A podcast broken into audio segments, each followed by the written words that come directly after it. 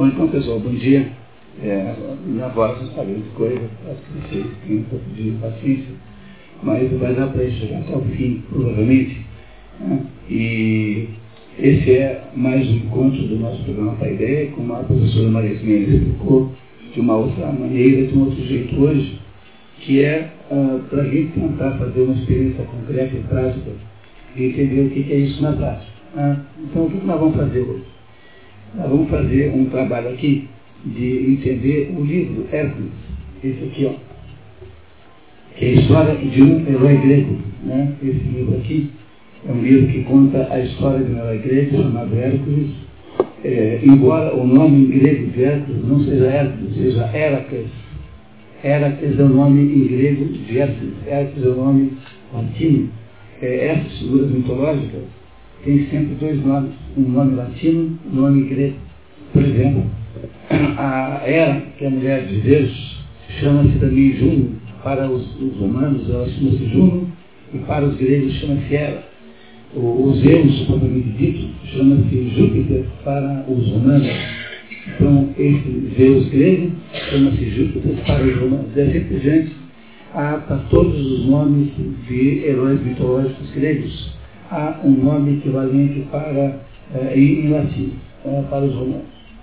O que nós fazemos hoje vai ser cuidar desse, eh, entender essa obra chamada Hércules, que é a obra que fala da história do herói. Esse herói Hércules ou Hércules é o jeito, é um, o herói mais importante da Grécia. Não houve nenhum herói mais importante do que esse em toda a história da Grécia. Bom, como é que nós vamos trabalhar? Como você sabe, o grupo, eh, o grupo pequeno, que é dirigido pela professora Maria Ismênia, e cujos participantes estão aqui presentes, está ali o professor Flávio, que mais Maria Ismênia?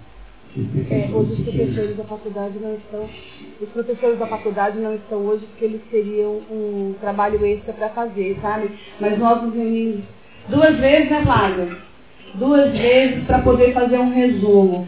É, o resumo. Gente, fazer um resumo não é uma coisa fácil, sabe? Escolher os excertos principais para compor uma, uma sequência de ideias ali, né, Flávio?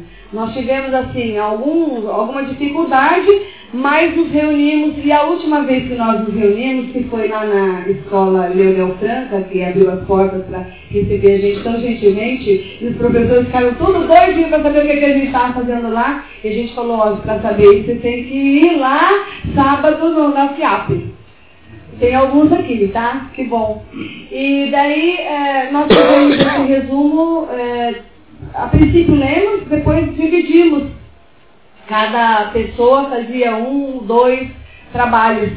E depois nos reunimos para contar um para o outro é, um dos trabalhos. Né? E foi bastante interessante esse trabalho, porque a gente se divertiu e ao mesmo tempo nós iniciamos, nós falamos que iniciamos um grupo de contadores só.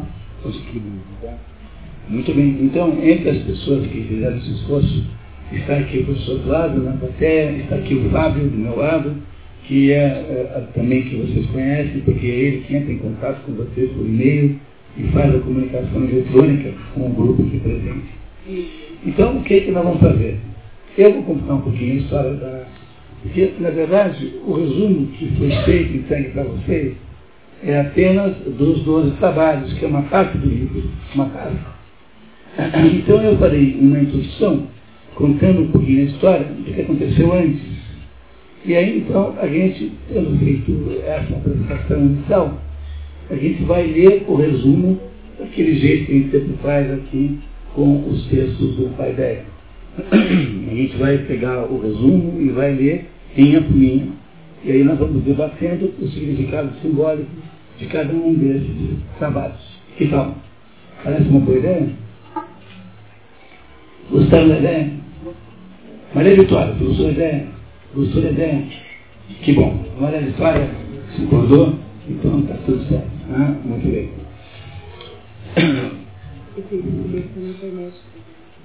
Esse livro aqui é um livro disponível na internet, custa muito barato, 19 reais. E, e, pode ser comprado, tem para vender uh, aí no comércio de livros. Eu tenho a impressão que se você tivesse uma encomenda boa, alguém poderia aqui para nós aí fazer uma compra maior, sob preço menor, com algum desconto. Eu posso ajudar, porque eu também sou editor. E eu, posso arrumar um desconto, tanto que tenha uma demanda é, firme dos livros, né? Tanto que você se responsabiliza por comprar. Assim, então a gente consegue baixar o preço para um valor bem mais baixo. Tá? Editora Odisseus é uma editora de São Paulo que só publica livros de assuntos gregos, só disso. Odisseus, uma editora pequenininha. Tá? Então eu acho que se vocês se cotizarem aí, se encarregarem de comprar uma quantidade maior, eh, eu sou capaz de arrumar o livro por um preço bem mais baixo. Tá? Então é só vocês me dizerem quantos são os livros, que eu tomo conta disso. Tá? Tá? Ah, tá. Muito bem. A primeira coisa importante para dizer para vocês é que nós estamos aqui falando de uma personagem mitológica. Essa pessoa, Hércules, não deve ter existido. Talvez tenha existido alguém que inspirou a personagem, mas seguramente não há como garantir que essa pessoa chamada Hércules ou Heracles tenha existido. Ele é, portanto, uma invenção ficcional. Ele é uma personagem ficcional, de ficção. Foi inventado por alguém e essa, e essa pessoa que foi, e essa entidade, chama, essa personagem chamada Hércules, ele é uma, é uma, entidade, é uma personagem que uh, explica, que, que lida com alguma coisa que é muito maior do que a sua própria uh, atuação uh, ficcional. Quer dizer, existe dentro dessa personagem uma porção de conteúdos, uma porção de ideias, de ideologias, que nós vamos entender hoje aqui, que ajudam a compreender melhor a história da humanidade, o jeito como os seres humanos são. Então, quando a gente estuda o Hércules, a vida do Hércules, a gente vai estudar vida tarde. E aí, então, nós estamos sempre imaginando que qualquer pessoa aqui presente poderia pegar esse livro aqui e fazer com os seus alunos a mesma coisa que eu falei com vocês hoje. Então, hoje é como se vocês fossem meus alunos e eu fosse o professor de vocês. E qualquer pessoa aqui poderia fazer a mesma coisa com seus próprios alunos.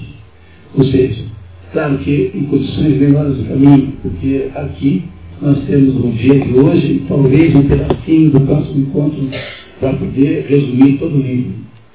É, o normal é que vocês vejam o livro inteiro, linha por linha, como eu faço com um grupo de crianças pobres em São Paulo. Então eu tenho uma experiência, estou fazendo uma experiência de fazer em São Paulo um grupo de leitura com crianças pobres da periferia de São Paulo, gente que vive num ambiente muito negativo, mas muito negativo mesmo, gente que mora numa casa, do lado direito da casa mora um sujeito que é ladrão de brancos, do outro lado da rua mora um traficante, é mais ou menos assim. Então com essas crianças em São Paulo, não são nem crianças, são todos adolescentes, tem os mais novinhos devem ter duas mocinhas que tem, acho que tem gêmeos, que deve ter uns 13, mais ou menos, dessa altura. E aí o mais, o mais, o mais idade deve ter uns 17, por aí, 16, 17, mais ou menos isso. Então são adolescentes na periferia de São Paulo. Eu vou lá todo mês, nós sentamos e nós lemos o livro linha por linha. Estamos fazendo isso desde fevereiro deste ano. E vamos até o mês de dezembro fazendo isso, quando eu espero ter terminado a leitura com isso. Então o exercício certo é um exercício assim, de ler tudo, linha por linha, com toda a calma. Mas eu sei que nós não podemos fazer isso aqui, porque nós, infelizmente, só temos esse dia, de hoje, e talvez um pedacinho do próximo, do próximo encontro. Ah, não podemos terminar o livro sem retomar o Pai e fazer um resumo do Pai mesmo assim, seja como for, é? É, nós faremos aqui um exercício que terá alguma validade sem problema nenhum.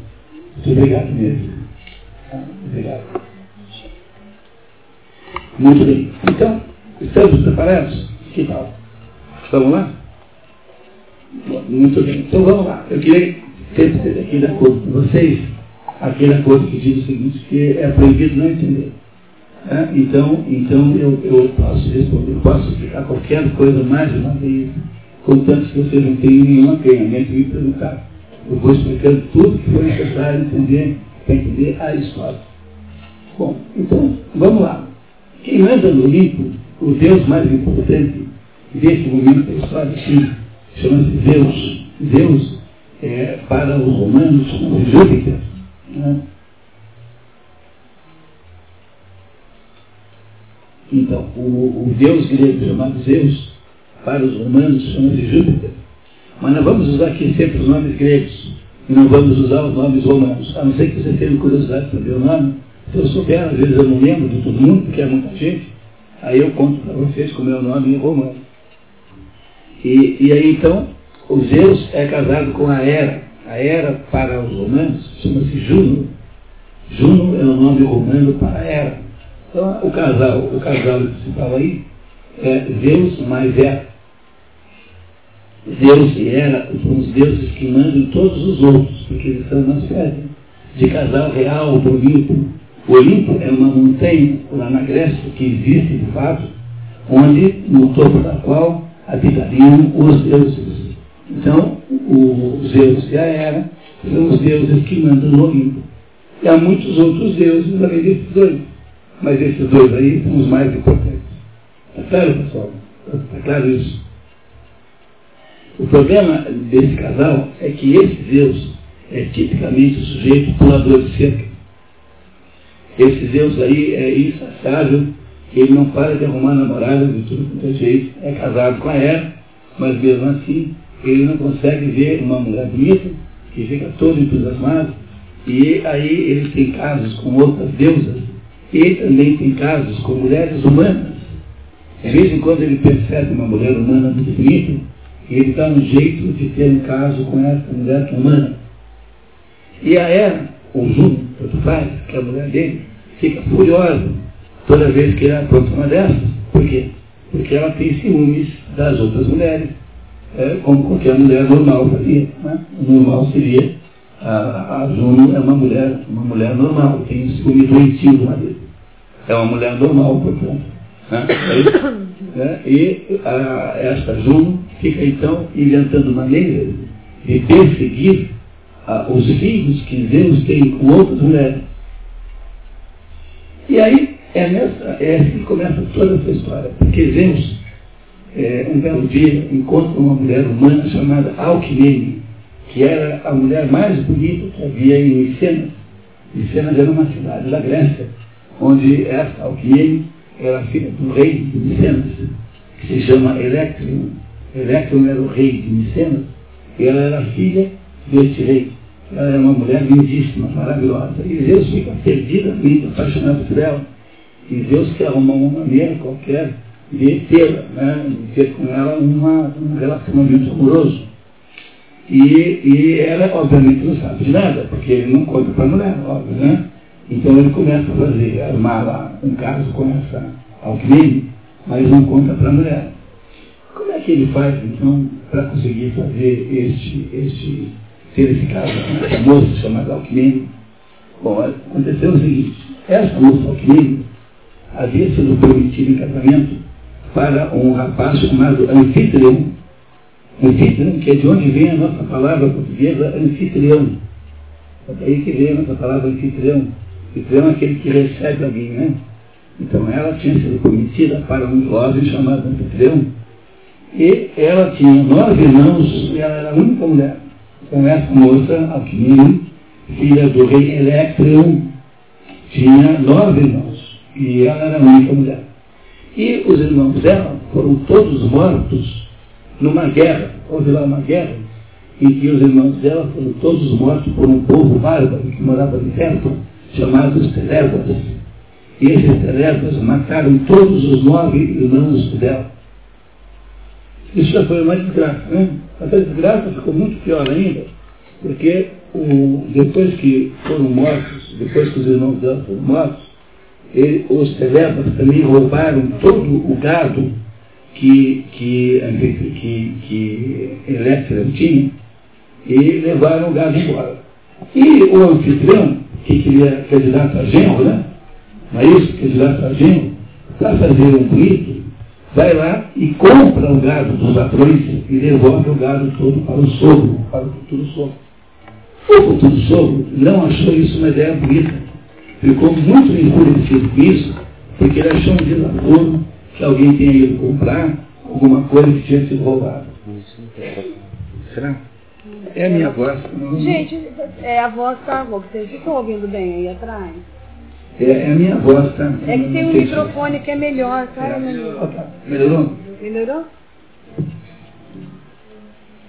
Bom, então voltando então contando a história, né? Aí o candidato a genro, que é um anfitrião, vai e compra o gado que é do seu sogro, que tinha sido roubado pelos celebas. E o de achar essa uma boa ideia, ficou furioso, porque achou isso um desaforo muito grande, que alguém tenha ido comprar alguma coisa que tinha sido objeto de roubo. E eles começam a discutir, e o anfitrião então fica nervoso e joga uma clava. Uma clava é um, uma, um cacete muito grande, muito forte. Joga uma clava contra um daqueles bois que foram recuperados. A clava ricocheteia no chifre do boi e volta e está na cabeça do sogro, que mata o sogro. Que tragédia. Quer dizer, agora, além de ter, além da Alckmin ter perdido os seus nove irmãos, ela agora perdeu o pai justamente para quem? Para o noivo, que não queria ter matado de modo nenhum sogro, mas ele ficou enraivecido e jogou aquela clava e aquela clava matou uh, né, o seu próprio sogro. O, o anfitrião fica acabado porque agora ele acha que não tem mais chance nenhuma com a Alckmin, que era a mulher mais desejável que havia em Micena naquele momento. E aí, a, a, no entanto, a Alckmin faz um negócio com ele. Ela diz assim para o noivo, fala assim, olha, vou casar com você. Tá bom, vamos casar, mas não tem noite de núpcias enquanto você não for lá e vingar a morte dos meus nove irmãos. Você vê, né? Quer dizer, a, a Alquimene topa casar com o anfitrião, mas ela diz que não vai ter noite de núpcias enquanto ela, ele, anfitrião, não for lá e vingar a morte dos nove irmãos dela. O anfitrião concorda e eh, arruma um exército com o rei Creonte de Tebas e circunstâncias que eu não vou contar aqui, porque é só para não ter muita importância. Mas ele consegue um pequeno exército esse exército ele vai contra os Telebas, que são aquele povo que havia matado os irmãos dela, era um povo de bárbaros, e volta, né, volta tendo vencido e tendo cumprido aquela tarefa de ter vingado a morte dos nove irmãos de Alquimia. Tá certo? Quando acontece isso, Deus percebe, Deus estava assistindo tudo lá do Olimpo, percebe que chegou a noite de, de sorte dele. Por quê? Porque ele pensa assim, ah, agora vou fazer o seguinte, eu vou me disfarçar de anfitrião e vou chegar antes do verdadeiro anfitrião. Ah, ele então se disfarça de anfitrião, Zeus é Zeus, pode tudo, né? Zeus é Zeus, ele se disfarça de anfitrião e vem para a terra e chega na casa da, da mulher, né? Da mulher não é, mas é do anfitrião. Da mulher do anfitrião, que ele está fingindo que ele é, disse ela, querida, eu fiz o que você pediu. Eu matei todos os trevas, então agora, por favor, vamos na nossa noite de núpcias. E ela então cumpre a promessa e tem uma noite de amor com Zeus. Isso, ele chegou, contou tudo que havia acontecido, como é que tinha sido aquela batalha.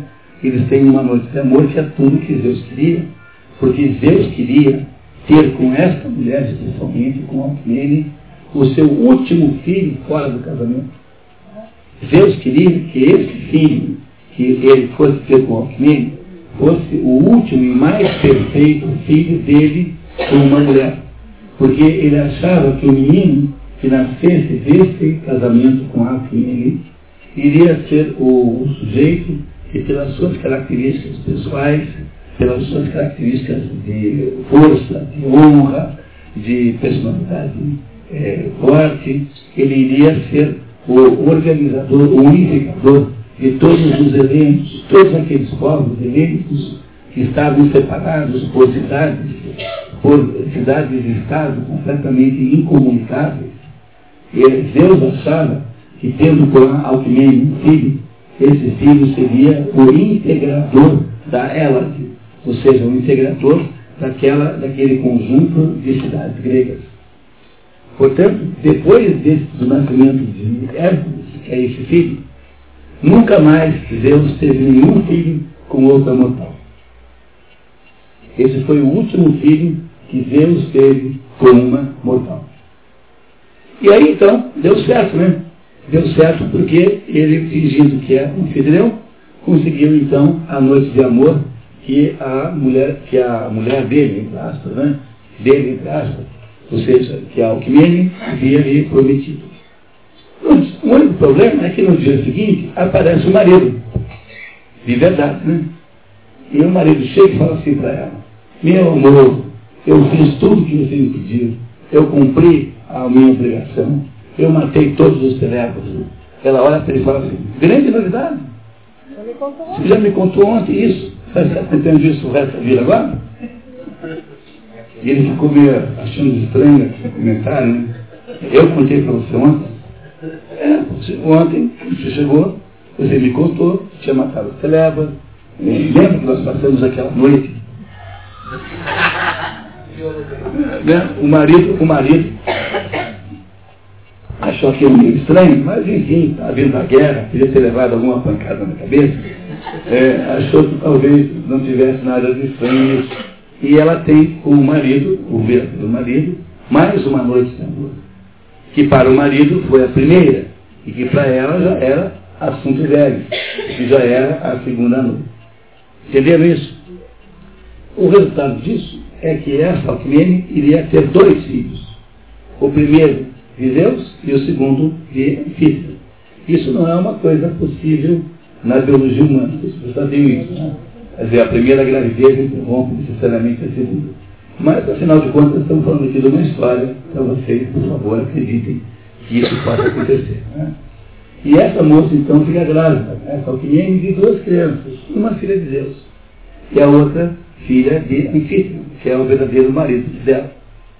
Zeus, quando descobre está grávida, fica todo pimpão, né? fica todo feliz, né? fica prosa, porque ele ia conseguir ter aquele filho em quem ele tanto sonhava. Aquele filho que ele achava que seria o maior de todos os seus filhos. E ele, então, porque estava muito feliz com isso, começa a contar vantagens. E ao contar vantagens, ele comete o erro de deixar a Era descobrir que isso havia acontecido. Ele chega uma vez, chega no jantar assim, toma, toma uns copos de vinho, bebe um pouquinho mais do que devia, e levanta e fala assim, irmãos, companheiros, deuses Olimpo, tenho uma boa notícia para dar a vocês todos. Aí todo mundo parou de beber, respondendo para Deus. Assim, pois o próximo, o próximo filho da linhagem de Perseu, que nascer, reinará sobre toda a Grécia. A Alcmene, ela é neta de Perseu. A Alcmene é neta de Perseu. Então, ele queria com isso dizer que o filho de Alcmene, que nasceria, reinaria sobre toda a Grécia. A Era, a mulher dele, que não era boba nem nada, na hora em que ouve isso, automaticamente conclui, pronto, fez mais uma das suas. Não é isso? E aí, a Alquimene, aconselhada pela deusa Ati, Ati é a deusa do acaso, resolve montar um plano para frustrar os planos do seu marido Zeus. Já que Zeus havia prometido que o primeiro, primeira criança nascida da linhagem de Perseu seria o rei de toda a Grécia, o que ela faz? Ela descobre que tem uma segunda criança que está para nascer de uma outra mulher que também é parente de Perseu. E ela então organiza um plano para, pega a deusa do parto e organiza um plano para que a deusa do parto atrase o parto dos filhos de Alcmene e adiante o parto da, da, do filho da outra mulher. De modo que com isso a Era ia conseguir que a primeira criança que nascesse não fosse mais aquela criança que Zeus produziu com Alcmene, mas fosse outra. Retirando então de Zeus o, o, o privilégio né, daquela criança, o privilégio de reinar sobre toda a Grécia. Tá certo? Furiosa, furiosa, completamente cega por ciúmes, né? enlouquecida pelo ciúme, mais aquelas peculiares do seu marido, ela então produz esse plano. O pior é que esse plano dá certo, porque antes de nascer o filho de Alckmin, que na verdade são dois, não é isso? Embora ninguém soubesse que ser dois, né? antes de nascer o filho de Alckmin, nasce um outro menino que se chama Euristeu e que é, será, depois mais tarde, uma personalidade completamente negativa. Euristeu é um sujeito insuportável, é um sujeito horroroso, é um sujeito. É, é, vocês verão, eu não tenho palavras para falar mal desse desgraçado, mas depois você, parece que tem alguma coisa contra. Acho que não tem simpatia nenhuma por ele. Não, muito bem. Então, o Euristeu será essa criança que nascerá antes de Hércules. E a hora que, a hora que Zeus descobre que foi tapeado pela mulher, não é isso? Na hora que Zeus descobre isso, ele se fica tão bravo que ele chuta a arte lá de cima do Olimpo até aqui embaixo. Dá-lhe um pontapé na arte e ela sai voando lá de cima do Olimpo e cai aqui embaixo na terra, porque ela foi a idealizadora do plano que a mulher dele aplicou, que era de trocar a data de nascimento das duas crianças. Por causa disso, o Hércules e o seu irmão humano, né, porque Hércules é filho de Deus, é filho de um Deus, é filho de Deus. O irmão dele não. O irmão dele é filho de dois humanos, Alquimene com Anfítrio. E Hércules é filho da Alquimene, que é humana, com Zeus, que é Deus. E essas duas crianças nascem então depois do outro. E fica todo mundo surpreendido que tem duas crianças. Eles são muito parecidos no início, não tem muita diferença um do outro, mas logo, logo percebe-se que esse menino, um dos seus meninos, é muito especial. Bom, a Eva, tendo em vista o fato de que havia nascido aquele menino, ela não tinha atingido a vingança suficiente. Ela queria agora fazer um jeito de impedir que aquele menino vivesse. Ela queria matar aquele menino, filho de Deus. E ela, então, no entanto, ela é contra, contraposta, quer dizer, a era, ela tem uma, uma ela, como é que eu diria assim, é, na medida em que a era está querendo matar o menino, uma outra deusa, com pena menino, é, apresenta-se para protegê-lo. E essa outra deusa é Palas Atena. Palas Atena, que os, os romanos chamam de Minerva, é a mesma pessoa. Em grego é Palas Atena e em romano e em, latim é Minerva.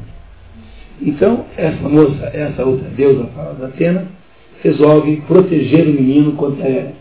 E a primeira coisa que ela faz é o seguinte, ela pega aquele bebê, pede emprestar o bebê à mãe um pouquinho e deixa o bebê abandonado num bosque do lado do palácio real onde mora a Alquimene, né? porque ela é rainha lá de Micena.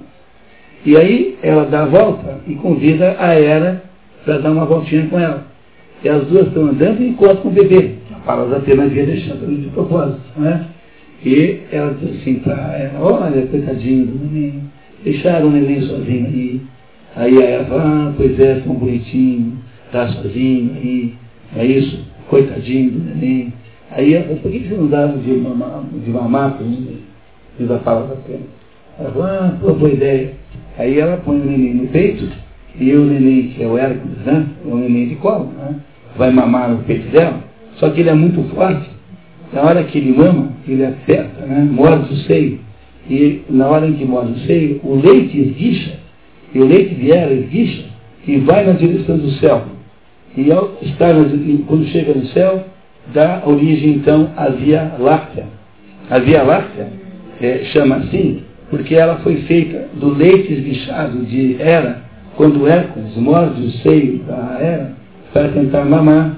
E por isso que a Via Láctea, que vem de leite, lácteo de leite, chama assim. O leite é de Hera, ou Juno, né? Hera, o Juno é a mesma pessoa. Hera é para os, romanos, os gregos e Juno é para os romanos. Tá certo, pessoal? E pelo fato de que o Hércules bebeu o leite de Hera, ele tornou-se imortal. Porque isso acontecia com todo mundo que vivia o leite de ar. Perceberam como a Palas Atena está ajudando a criança? Enquanto a quer matá-lo, a Palas Atena quer preservá-lo. E é óbvio que a Palas a Hera não sabia que o menino era o Hércules, né? É isso. Quando aquele menino então vai crescendo e vai se mostrando um sujeito de uma, uma criança excepcional, ele é muito forte, ele faz proezas incríveis para uma criança pequenininha. Ele dorme com o seu irmãozinho dentro de um escudo, há um escudo no chão, os dois dormem ali como se fosse um berço. E a Hera, uma noite, para tentar matar o menino, envia duas serpentes, duas grandes cobras, que são mandadas para matar o Hércules. E na hora em que a família percebe que está havendo alguma coisa lá dentro da, da, da, do, quarto onde moram as crianças, encontram o Hércules segurando cada uma das serpentes pelo pescoço, estrangulando as duas serpentes, mostrando que ele era, sem dúvida nenhuma, uma criança excepcional. Uma criança de berço que mata duas cobras com as próprias mãos. Quando acontece esse fato das serpentes, a família de Anfítrio, Alquimene e Anfítrio, dão-se conta de que aquela criança era filha de Deus. Agora faz todo sentido para Anfítrio a tal daquela conversa que havia havido estranha com a mulher dele, em que a mulher dele havia dito que havia, já havia estado com ele na noite anterior. Ele entendeu tudo e aí eles admitem que aquela criança é uma criança excepcional e começam a cuidar dele como se ele fosse, de fato, que era um filho de um Deus. É claro para vocês isso? Pois não.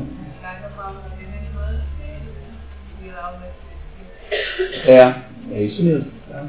Muito bem. Muito bem. Está tá claro a história, pessoal? Eu estou contando a história com detalhes eróticos suficientes. Não se adaptando. É, porque só, só, só não estou entrando em detalhes eróticos de verdade por causa da Maria Vitória. Pega um colo dele. É, deixa, deixa ela, tá bem, tá bem. Tá. Entenderam? Muito bem. O Hércules vai se tornando um menino, e cada, quanto mais ele cresce, mais ele é forte, mais ele é poderoso, mais ele é, mais ele é uma mais ele é uma pessoa diferente, mais ele é uma pessoa excepcional, e ele, no entanto, é, vai crescendo com muitos problemas. E que, quais são os problemas do crescimento de Hércules, ou Hércules, que faz? Ah, eu esqueci de dizer uma coisa para vocês. O nome de batismo de Hércules não é Hércules nem Hércules. O nome de batismo de Hércules é Alcides. A criança foi batizada com o nome de Alcides. E por que, que ele foi mudado o nome dele? Porque quando começaram a perceber, quando a família começou a perceber que ele era perseguido por ela, então resolveram mudar o nome dele para Heracles. Heracles significa em grego a glória de Hera. Com que objetivo é que se chamou o menino de glória de Hera? Para tentar homenagear Hera, para ver se ela falava de perseguir o menino. Não adiantou muito. Ela continuou perseguindo o guri. Mas o nome dele original é Alcides, não é Heracles. Heracles é o nome que se deu depois.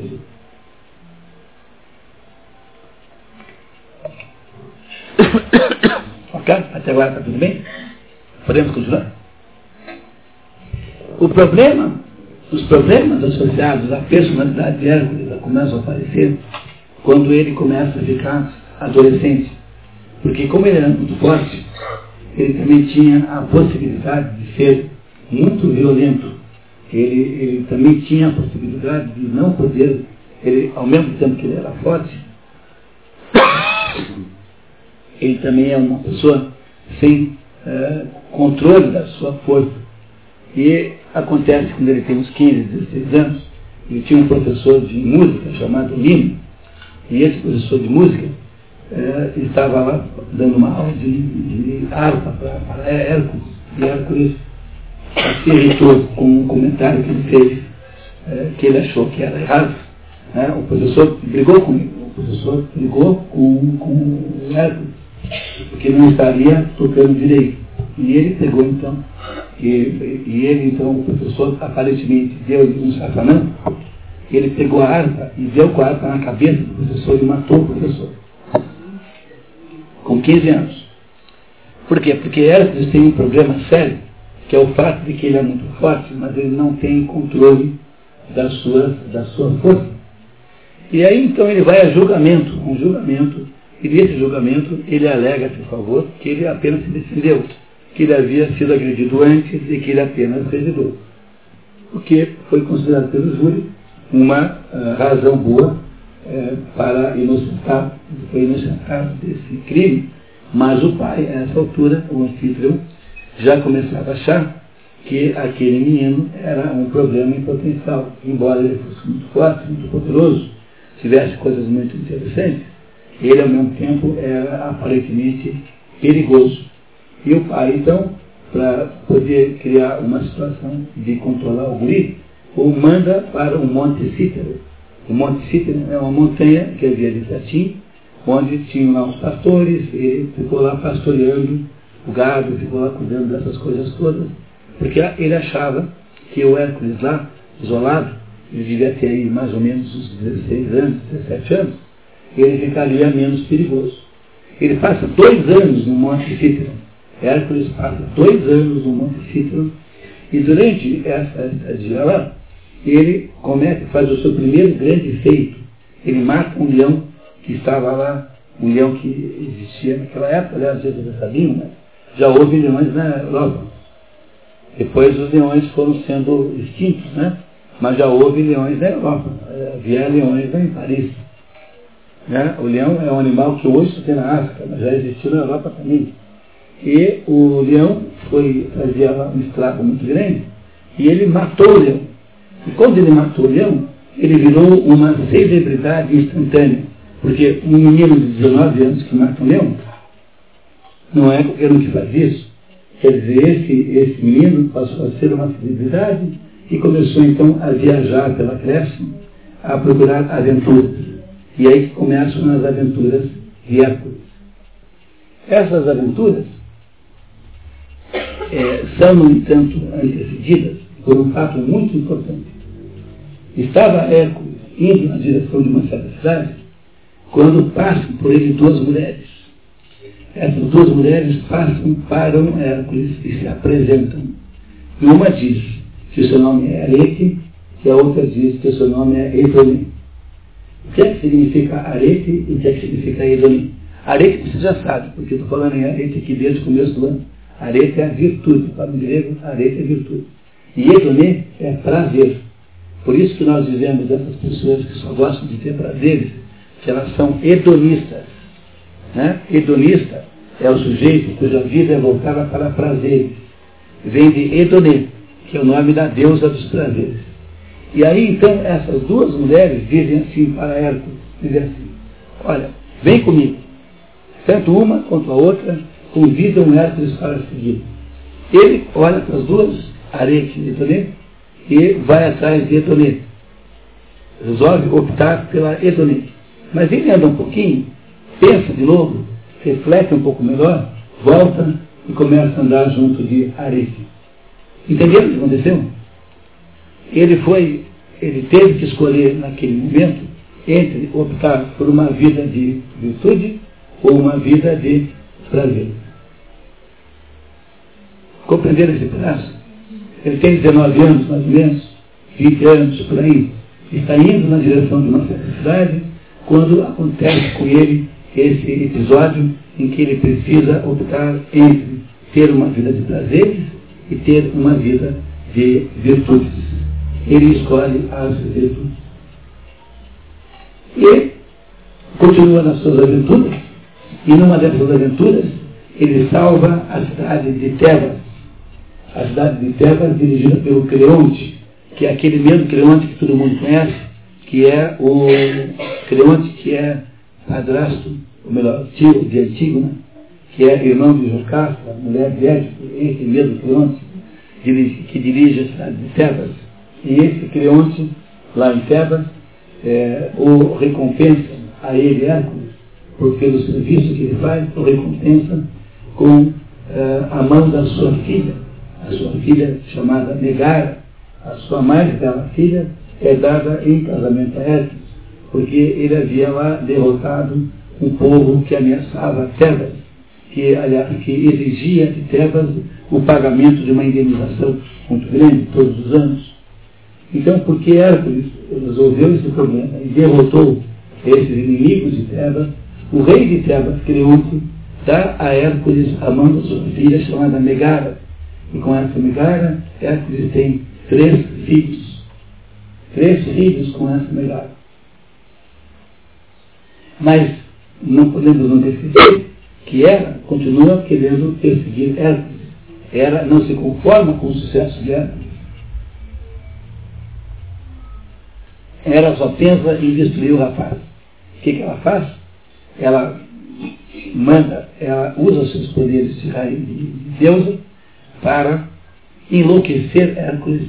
E Hércules, então, num ataque de ódio, de raiva, pensa que aqueles teus três filhos são monstros e os mata os três. E quando ele volta assim e percebe que matou os próprios filhos, algumas versões dizem que ele matou também negado, mas isso não é, não é sempre assim. Há algumas versões que dizem que a Megara também foi morta por ele, outras dizem que não. Esse livro aqui diz que a Megara não foi morta por ele. Diz que a Megara diz a ele que nunca mais vê-lo perpétuo. Né? Essa versão aqui, a Megara não é morta por Hércules, mas ela o repudia com o marido. Também né? não é para menos, né? não é? Cai de nós, né? Então, matou os seus filhos. E é por causa desta morte dos seus filhos que começam os doze trabalhos de Hércules. Porque ele vai visitar o, o oráculo, que é a voz dos deuses. O oráculo é uma sacerdotisa, um lugar onde tem uma sacerdotisa. Você faz uma pergunta a ela e ela responde o que os deuses querem, é, dá a resposta que os deuses acham bom. E ele chega lá para o oráculo e diz assim, o que, que eu devo fazer?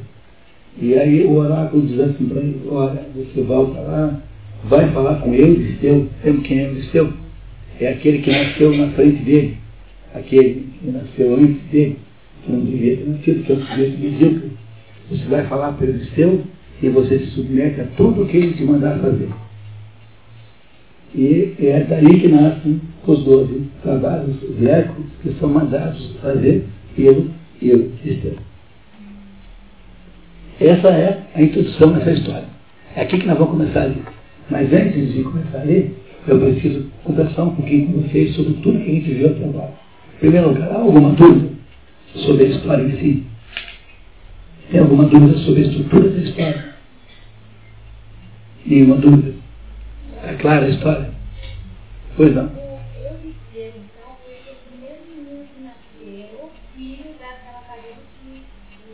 É, filho daquela outra moça que também é da linhagem de Perseu. Não é o primeiro, não é o outro irmão. Não é o irmão gêmeo, não.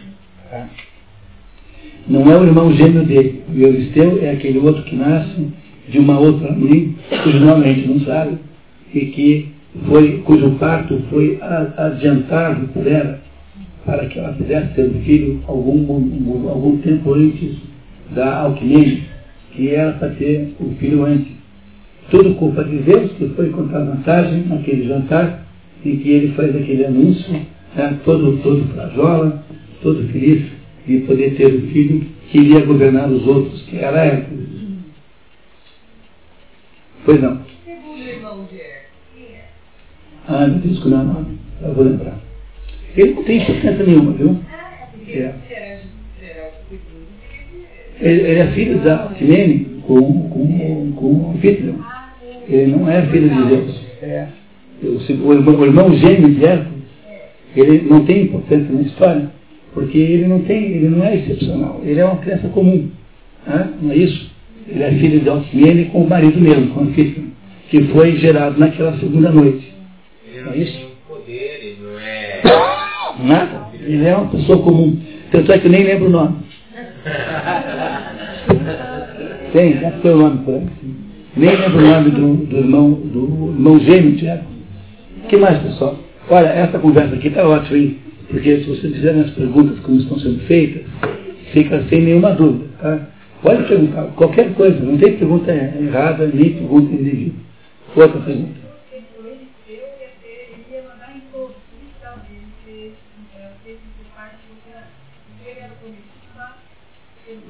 Não, o Zeus queria que o Hércules fosse isso, né? Mas a mulher dele, ciumada, falou assim, ah, vou passar a terra nele. Ela fez com que a deusa do parto atrasasse o parto Quine, quer dizer, ela fez um parto atrasado, e adiantasse o parto da outra. Não é isso? De modo que acabou invertendo que nascer antes. O Euristeu, que teria nascido normalmente depois do Hércules, acabou ah, sendo antes do Hércules. E aí, com isso, ela fez o quê? Ela obriga agora Zeus a manter a palavra, porque Zeus tinha dito naquele tá? Que o, o, que governaria toda a Grécia quem? O primeiro filho da dinastia de Perseu que nascesse. E esse que tornou-se o primeiro filho da dinastia de Perseu nascer é o Euristeu, e não é o Hércules. Portanto, o Hércules não poderia governar os gregos mais. Era esse o problema, é, é o primeiro boicote que ela faz, né? Depois a Hera passa o tempo todo inventando maneiras de derrubar o Hércules. Né? Ela quer matá-lo, propriamente dito. Ela está o tempo todo tentando matar o Hércules, de alguma maneira, prejudicá-lo. O Euristeu? O Euristeu acabou a sua vida é, fantasiado no, no, no baile gala gay. Não, mas isso é assim, não, isso é uma implicância pessoal. Eu admito que é uma implicância pessoal. Não, mas, mas daqui a pouquinho. Isso. Bom, aí, aí é, o Euristeu era rei de Micenas. Tá? O Euristeu era rei de Micenas. Mas a gente vai chegar nisso ainda, tá? Eu só preciso acertar as coisas até aqui, por enquanto. Já vamos entrar no nosso assunto Euristeu. Que tal? Pessoal, dúvidas? Outras dúvidas? Dúvidas sobre a história, sobre a história, sobre a fabulação. Dúvidas? Que mais que tem dúvida? Eu, pois não.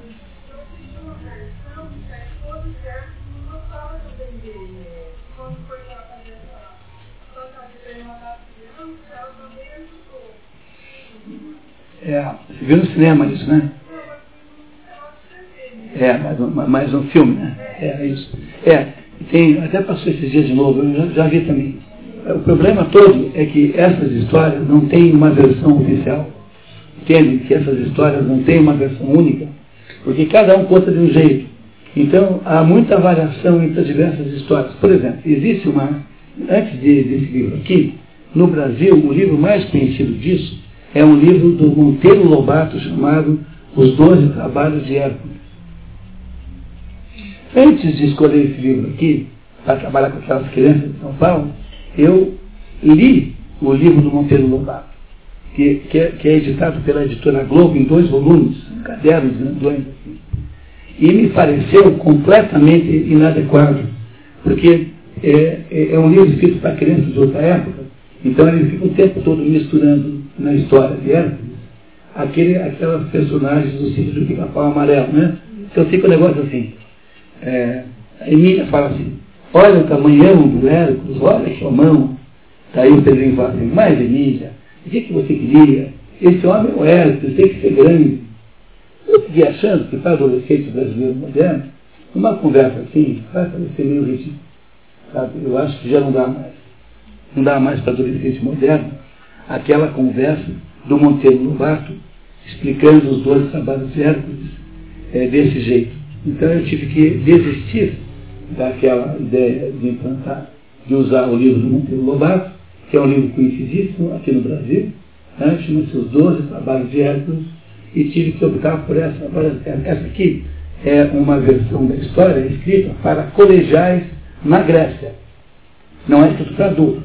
Tanto é que é a, não há aqui é, nenhum detalhe escabroso. Assim.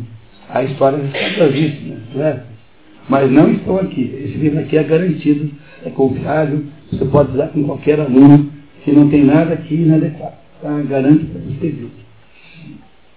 Então, essa história aqui é uma história mais moderna, é uma história melhor contada. Mas existem diversas variações da história. Por exemplo, há uma variação em que ele mata também Alckmin, a mulher, outra em que ele não mata, essa aqui não mata. Me, perdão, desculpe, Megara. Tá? Muito obrigado. Tá? Então há uma versão em que ele mata a Megara e aqui não mata. Há uma versão em que ele mata as crianças depois dos 12 trabalhos de Hércules. Tem mais essa, hein? Tem uma outra versão que diz que ele mata os filhos depois dos dois trabalhos, não antes. E assim por diante. Então, conforme o autor que você pegue, existe uma explicação diferente. Então não tem solução desse problema, porque não há uma versão oficial que a gente possa dizer, olha, a versão oficial é essa aqui, é essa que é melhor. Não tem. Tá certo, pessoal? Então, aqui para o nosso caso, para o nosso estudo de hoje, todas as, todo o nosso raciocínio aqui é baseado nesse livro aqui, que é escrito por um grego, professor de ensino grego, que conta essa história para os gregos modernos, adolescentes gregos modernos. Esse livro foi feito, então, para contar a história para adolescentes gregos modernos. Tá? 14, 15, 13, 16. Eu, eu vejo que a mitologia grega, na quarta série, foi muito dedicada também. É. Muito, muito.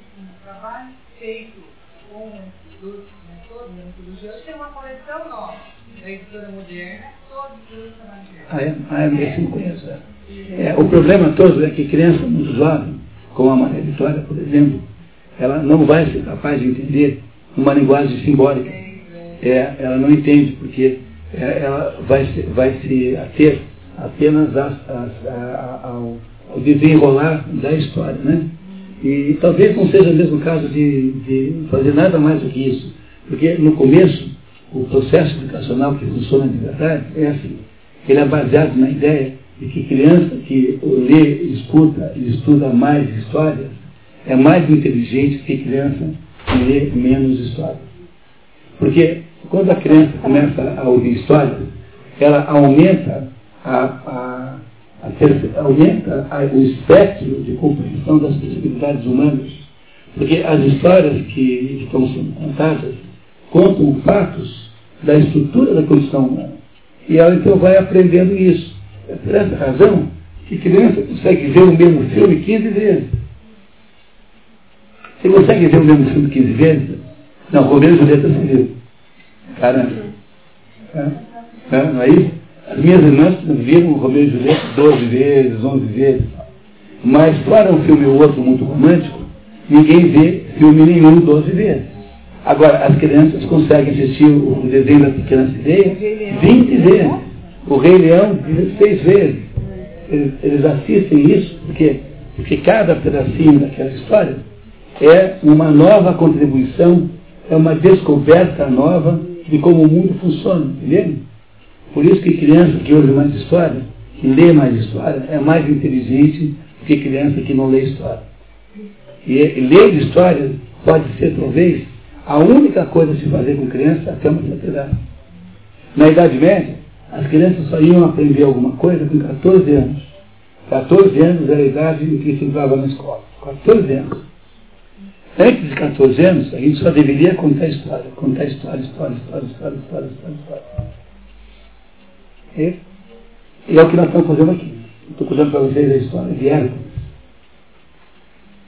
Até agora, pessoal, há alguma dúvida sobre a estrutura da história, sobre o fabulativo, sobre a estrutura narrativa da história? Posso em frente? Mesmo? Você garante? Então eu vou dar um passo bem, bem importante agora em frente. Nenhuma dúvida. Todo mundo sabe quem é Hércules, Alquimia, Euristeu, Anfitrião? Todo mundo? Tá, muito bem. Qual é o problema que Hércules tem? Qual é o problema que Hércules tem? Hércules tem um problema grave. É o quê? É, é. Mas por que, que a era é um problema para Hércules? Porque ela não persegue? É. Mas há uma razão mais simples do que essa. Vocês entenderam que o problema de Hércules todo, todo, todo, todo é o seguinte.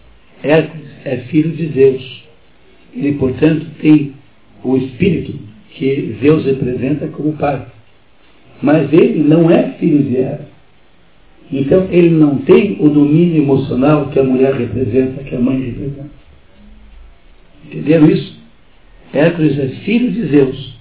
Ele tem, portanto, o domínio espiritual, a capacidade de fazer grandes coisas, a capacidade de transcender a sua, a sua, a sua humanidade, a capacidade de vencer os seus limites, isso tudo ele tem. Mas ele, porque não é filho de Era, e Era é a mãe. Né? Era, do mesmo modo que Zeus é o pai, Era é a mãe. Ele não tem a capacidade emocional de lidar com as suas emoções.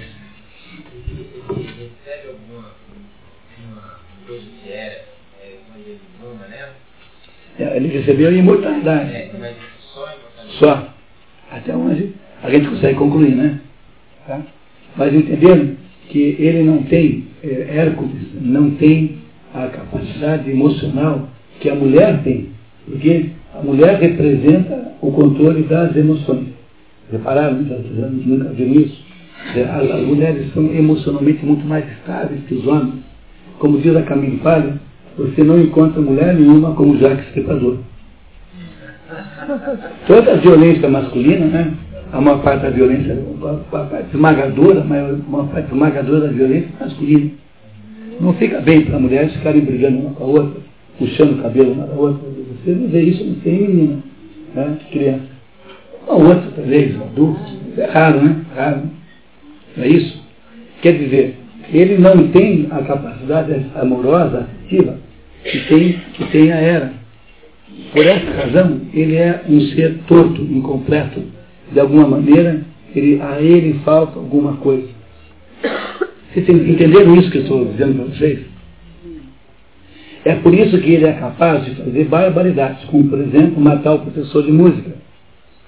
É por isso que ele é capaz de matar os filhos num ataque de raiva. Porque é claro que a gente sempre pode dizer que foi a era que enlouqueceu. Mas você tem sempre um poder de autocontrole. Porque, de fato, quando você está sob um ataque de raiva, você pode sempre dizer que foi o diabo que te enlouqueceu, que você perdeu o controle de você mesmo, que você não tem mais controle de si. Pode dizer isso. Mas, no fundo, no fundo, você tem alguma responsabilidade pelo que você faz.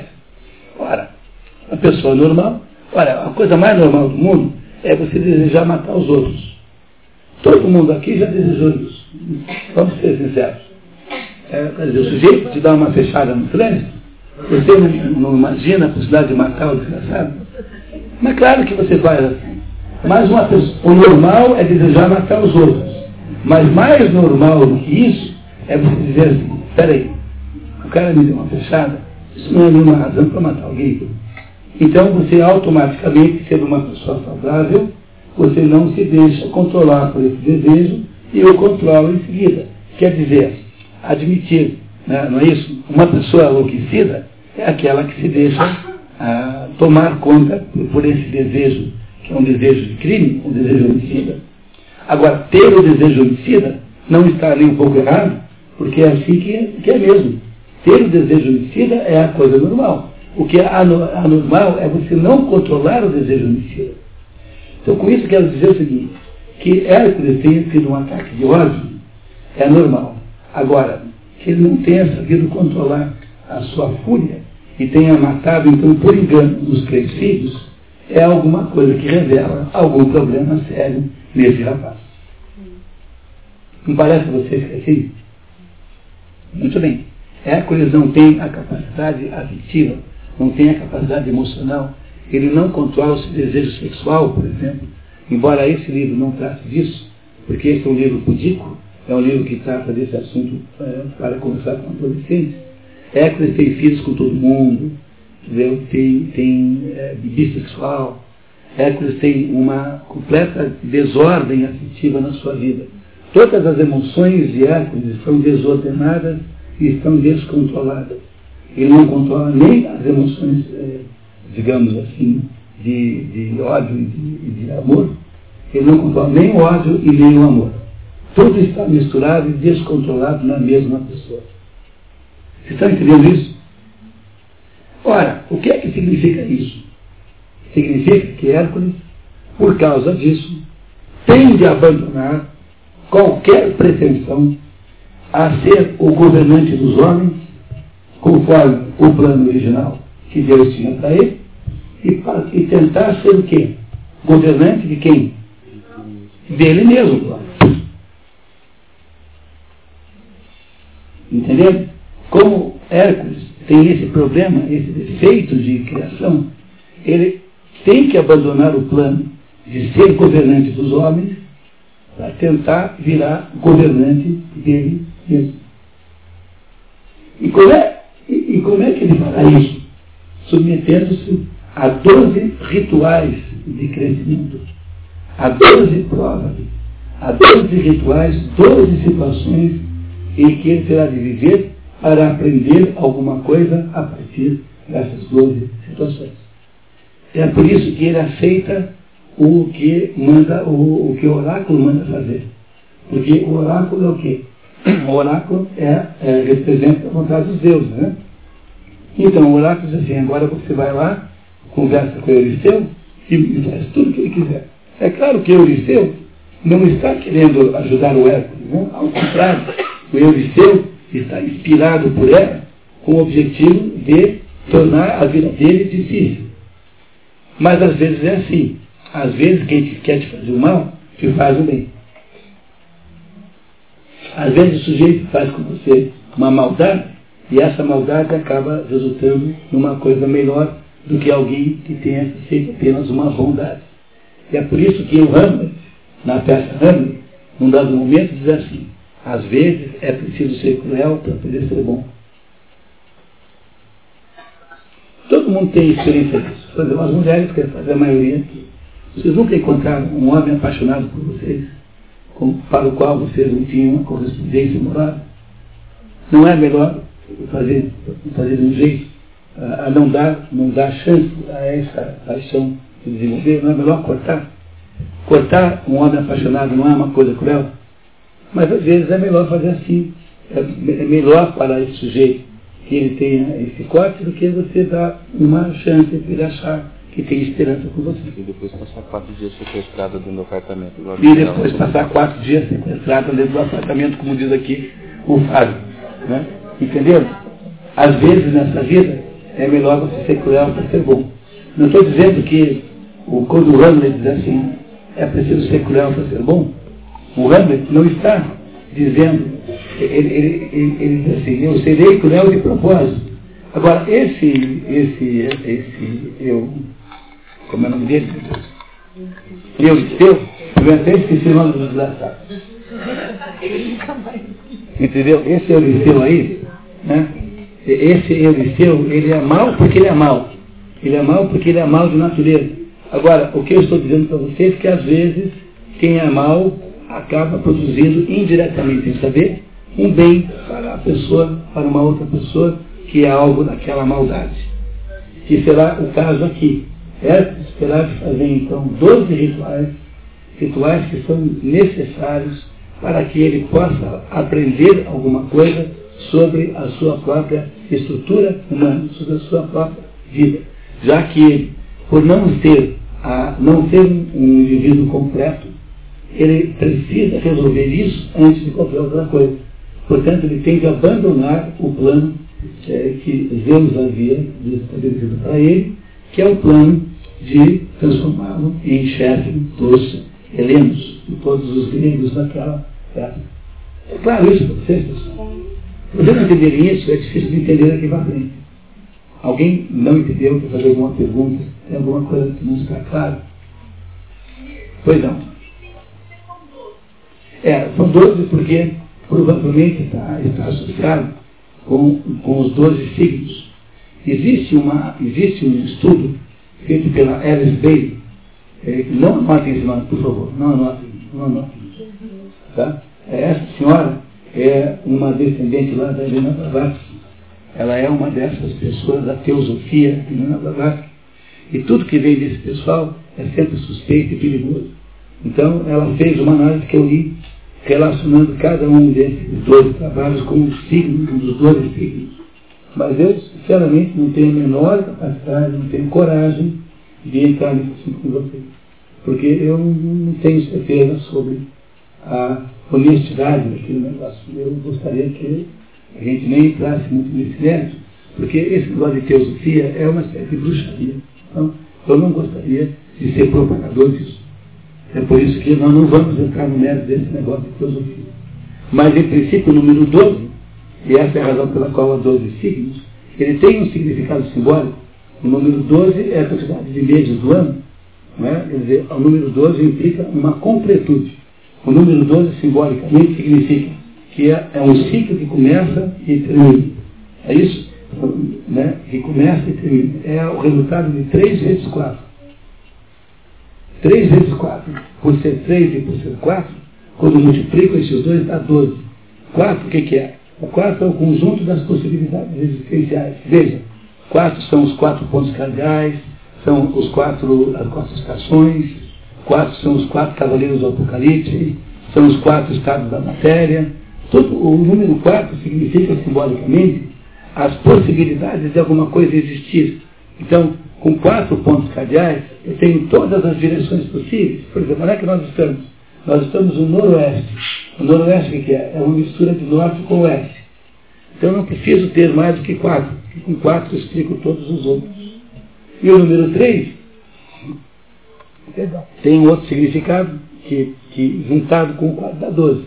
Portanto, doze não é aleatório, mas doze tem um significado simbólico, que é a própria razão pela qual são 12 os signos, e não são 13 nem sem 11.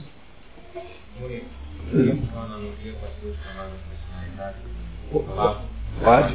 Tá?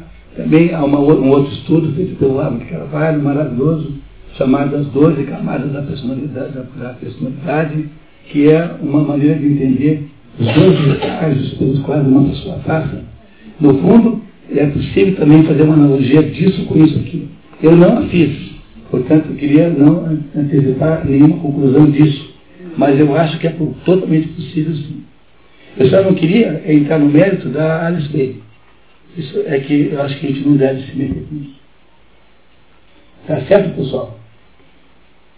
Que mais, pessoal? Dúvidas? Antes de eu começar a explicar os trabalhos. Não, professor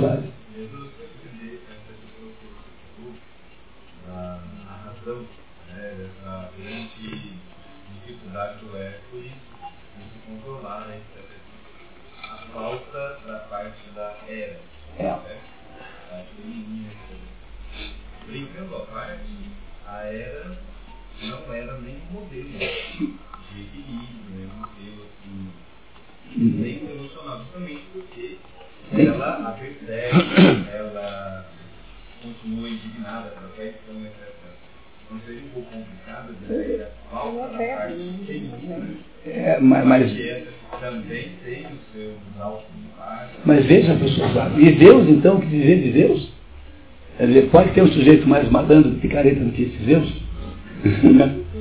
Quer dizer, na verdade, os, os deuses gregos não, não, não, funcionam no mesmo critério dos nossos, do, do Deus cristão, porque eles são, na verdade, projeções da nossa própria vida. Eles são projeções das características humanas, e não o contrário. Nós, cristãos, dizemos que nós somos feitos à imagem e semelhança de Deus. Como Deus é perfeito, nós não podemos ser perfeitos do mesmo, do mesmo jeito, porque nós somos criaturas. Então, nós é, reproduzimos com imperfeições a imagem de Deus, que é perfeita. Para os gregos acontece o contrário. Os, os deuses são projeções, são feitos à imagem e semelhança dos homens. Entenderam a diferença? Os deuses são feitos à imagem e semelhança dos homens.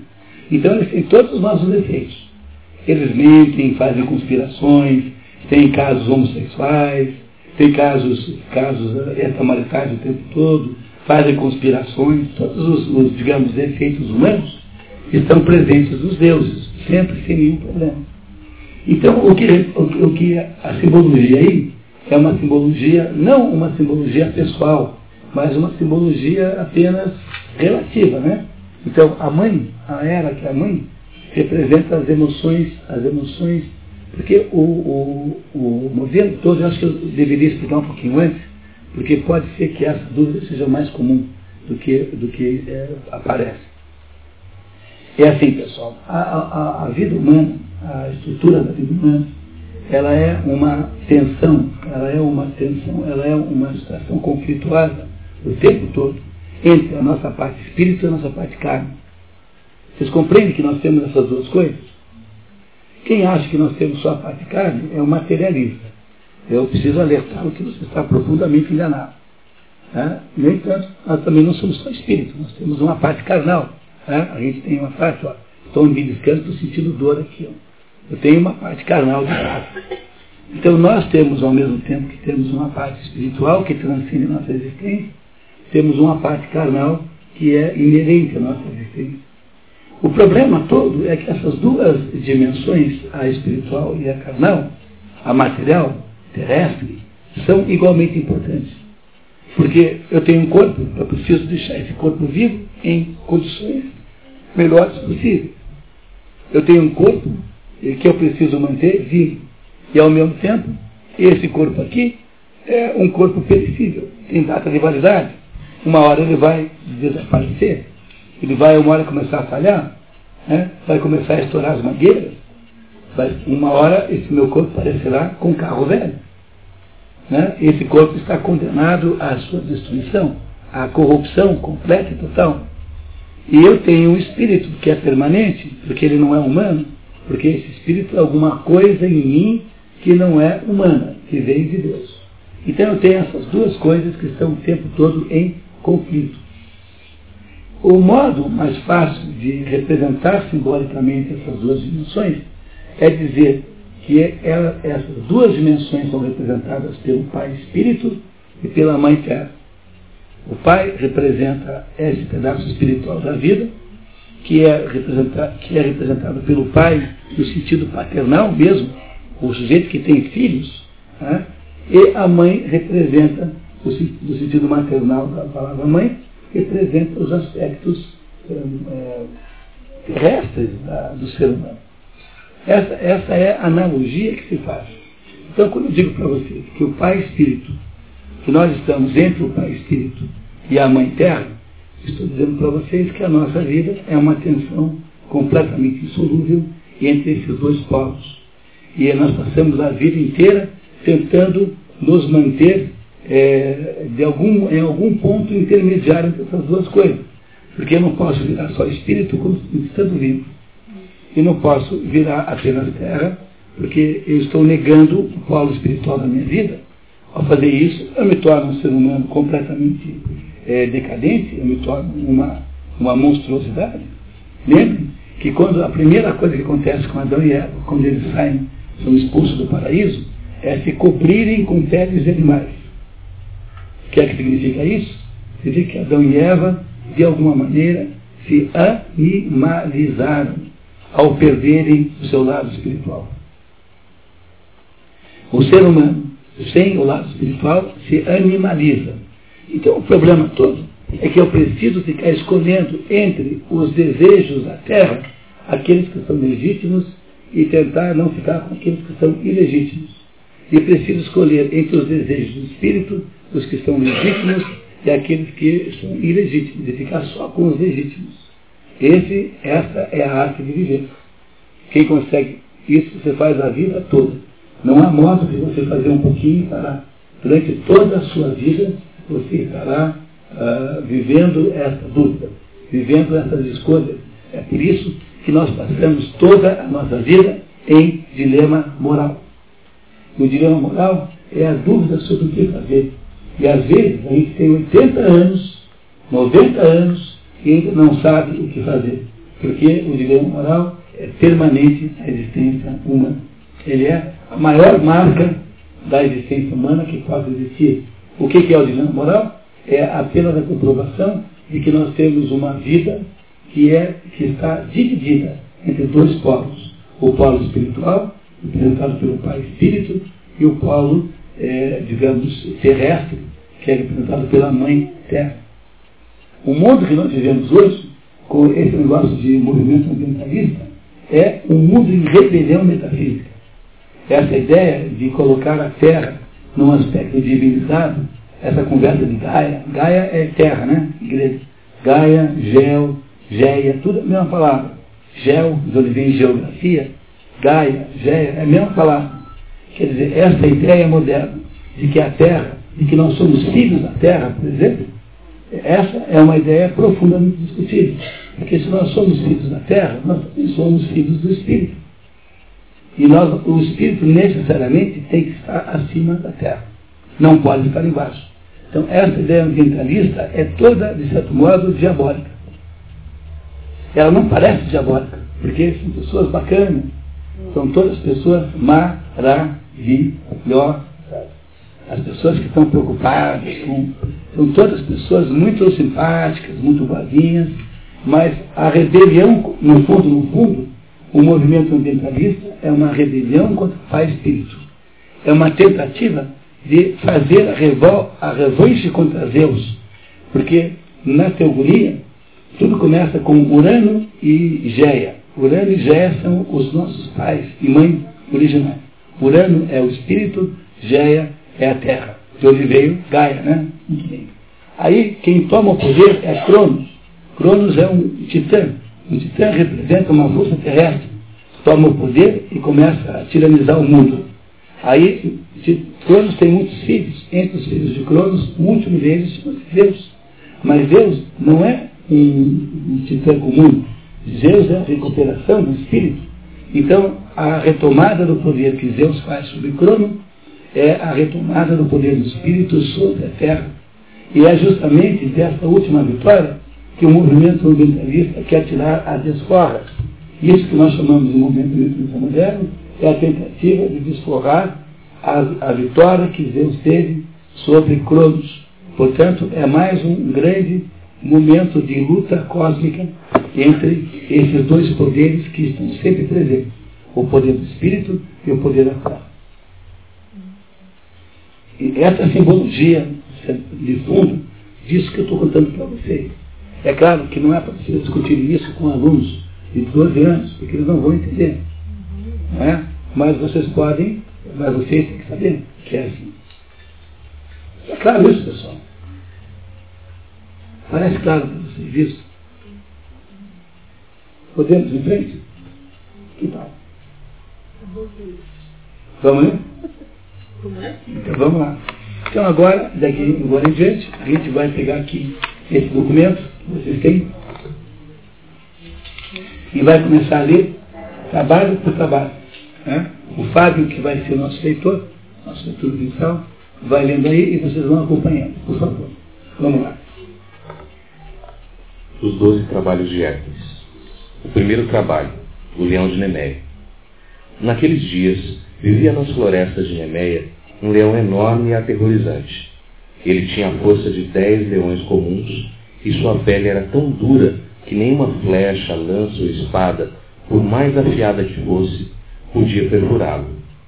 O animal era filho de Tifon, o monstro que lutara contra o próprio Zeus e da igualmente temível Equidna, metade mulher, metade serpente.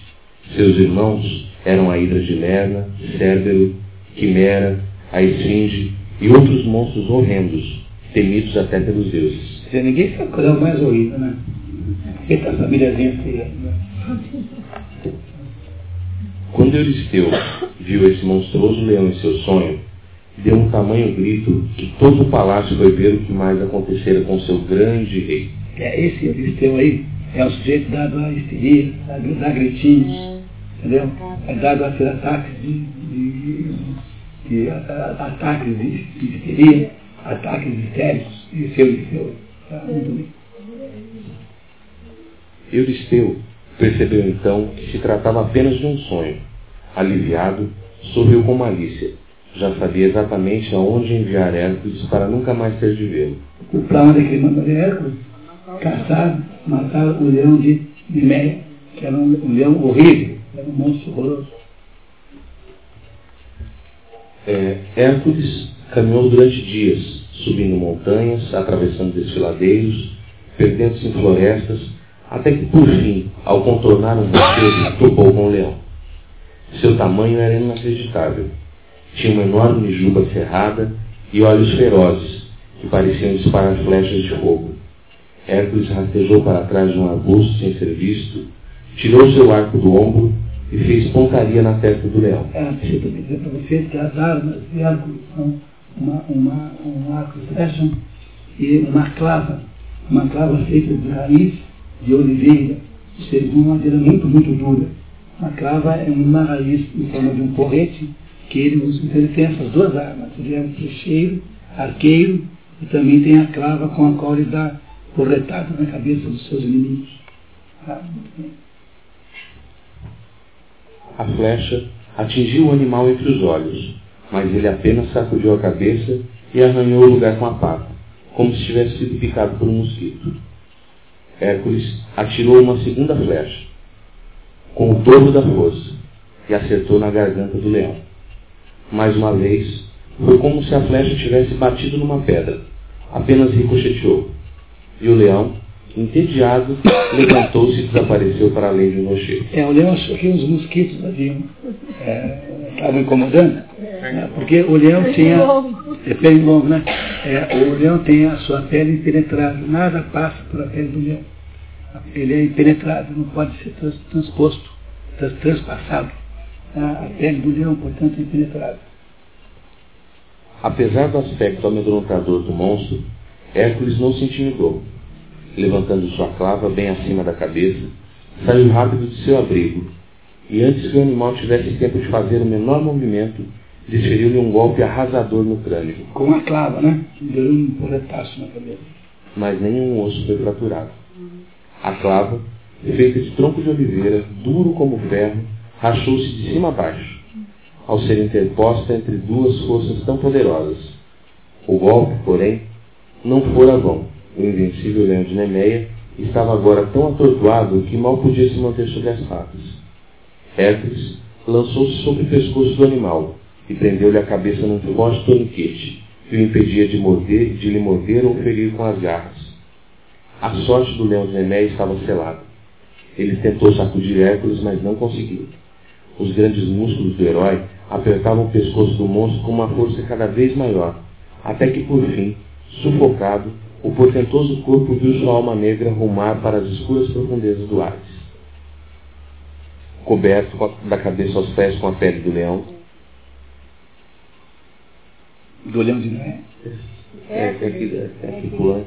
Hércules, coberto da cabeça aos pés com a pele do leão de Nemeia, o herói apareceu nos portões do palácio. Quando Euristeu pôs os olhos nele, seu sangue gelou nas veias. O medo que sentira da primeira vez não era nada comparado ao que sentia agora. Tomado de pânico, disparou para seus aposentos, procurando escapar daquele homem selvagem. Mas lá, outro choque esperava por ele. Mal recuperaram o fôlego, e dois soldados entraram carregando a pele do leão de bem aberta, para que Euristeu a visse. E aí foi o primeiro trabalho. Muito bem. Toniquete é, toniquete é um aperto, né? é uma pressão que você faz, por exemplo, para estancar o sangue. Né? Toniquete, ou seja, Hércules matou o leão de Miléia, como ele não podia perfurá-lo, matou por estrangulamento. Ele deixou-lhe um ponto com aquela botulada na cabeça e estrangulou o leão com um braço. É assim que ele matou o leão, com, com uma das unhas do leão, com a própria unha do leão. Ele corta a pele do leão e tira a pele da carne e leva a pele do leão de Miné para Euristeu. Quando Euristeu vê aquela, aquela pele, fica todo horrorizado. Meu Deus,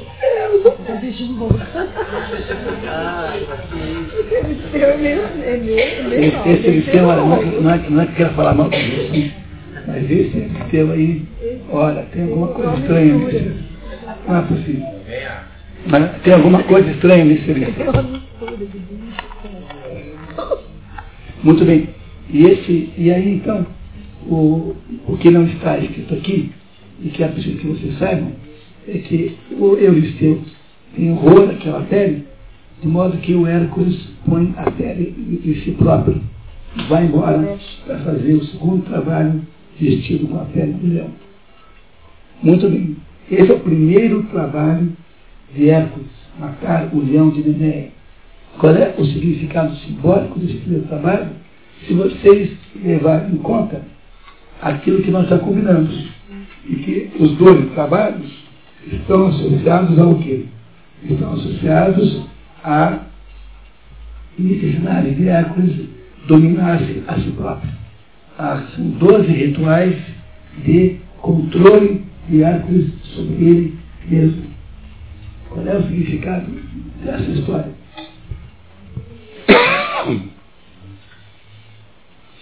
Quando a gente vai fazer estudo simbólico, toda vez que a gente procura simbologia nas coisas, a nossa obrigação é, é na simbologia uma condição para se ter uma ideia de que é símbolo, é lembrar sempre que o símbolo sempre se refere a alguma coisa que é materialmente.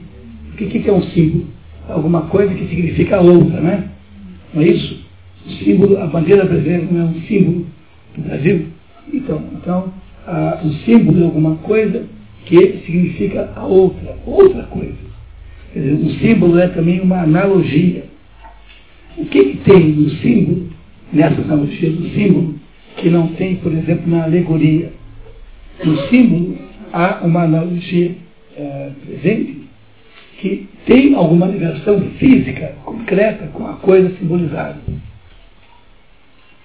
Ora, o que, que é o leão? O leão é de todos os animais, não é o rei das selvas. O leão não é o rei das selvas. Significa que ele é um, que, que ele é um ser poderoso, não é? Não é um animal poderoso, o leão. Mas o leão, ao mesmo tempo que ele é poderoso, o leão é o mais sereno dos animais. Por exemplo, o leão, é, quando não está com fome, ele convive com as corças, com os, os, os, os, os. Ele não é um animal agressivo à toa. O leão é um animal completamente sereno, é um animal que domina as suas emoções, ele só se torna agressivo quando ele precisa comer. Fora isso, o, animal, o, o, o leão é um animal estável, é um animal que não, que não nunca atraiçoa, não atraiçoa ninguém. É por isso que o leão é muito comum no circo, porque no circo você precisa de animais confiáveis. E os felinos pintados, os felinos listrados, pintados, são todos traiçoeiros, com exceção do guepardo. Guepardo é um felino confiável. Na África, guepardos são usados como gato e cabra são criados como se fosse um animal doméstico. Exceto o guepardo, todos os felinos pintados são perigosos e traiçoeiros. O tigre é o pior deles, é o mais traiçoeiro de todos. O leão é o contrário disso. Os felinos de Bernina, como o leão, são todos confiáveis.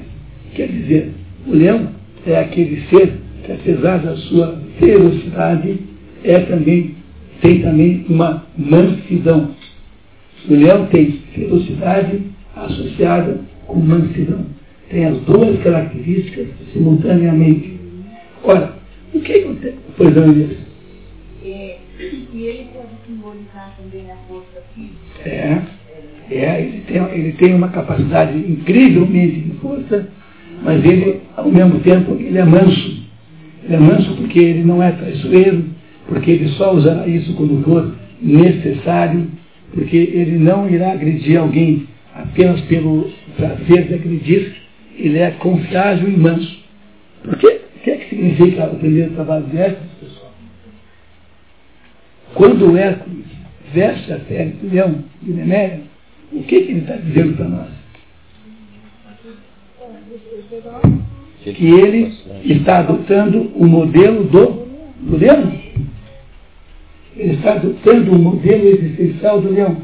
O problema dele não é controlar as suas impulsos, suas pulsões, seus impulsos sexuais, seus impulsos é, do ódio, enfim. Então, na hora em que o Hércules coloca a pele do leão, ele está dizendo assim, eu serei como o leão de agora em diante. Eu serei forte, eu sou forte como o leão, eu sou poderoso como o leão, mas eu também serei manso como o leão. Porque o leão é a força com mansidão, a força com controle. E é esse o significado simbólico do primeiro, do primeiro de todos os dois trabalhos.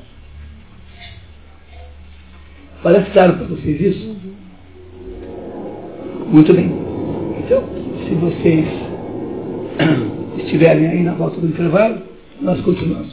Tá? Vamos parar um pouquinho, 15 minutos. Então aqui uh, o principal problema aqui é conseguir garantir essa volta até o meio-dia. Né? Vamos tentar, vamos lá fazer um esforço. É possível que consigamos. Eu sei que você já tem com a impressão de estar tendo aula com o Pato Dono. Né?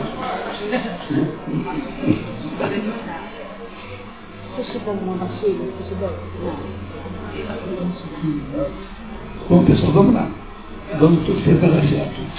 Todo mundo entendeu o primeiro, o primeiro trabalho? O primeiro trabalho Hércules é o trabalho que mata o leão de Nemeia. O que, é o leão de Nemeia? O que, que ele representa? O leão de Nemeia representa a força associada à mansidão, porque ele é um leão. Um leão. Se o Hércules não tivesse vestido a roupa do leão, não estaria tão clara a ligação entre o primeiro trabalho e a simbologia ritualística do, do esforço que Hércules tem que fazer para poder produzir esse, esse processo de melhoramento, de evolução pessoal. Ok, pessoal, vamos lá então? Todo mundo? Vamos concentrar? Vamos lá? Vamos lá. O primeiro trabalho de Hércules, portanto, é uma espécie de, representa uma espécie de declaração de objetivo de vida. Hércules decide transformar a sua vida em uma vida cujo modelo é o leão. O leão é bravo, o leão é, é forte, é poderoso, mas o leão também é manso, o leão é sereno e controla as suas emoções. Então, Hércules veste aquela, aquela roupa e passa a, representar, passa a representar simbolicamente a vida nova que ele vai ter agora. Ele matou os seus filhos e para, para penitenciar por isso, ele aceita submeter-se a 12 trabalhos estabelecidos é, pelo é, como é o nome dele? Euristeu. É, Euristeu, que irá produzir 12 trabalhos, 12 desafios que ele é terá que vencer. Pois não, Fidel?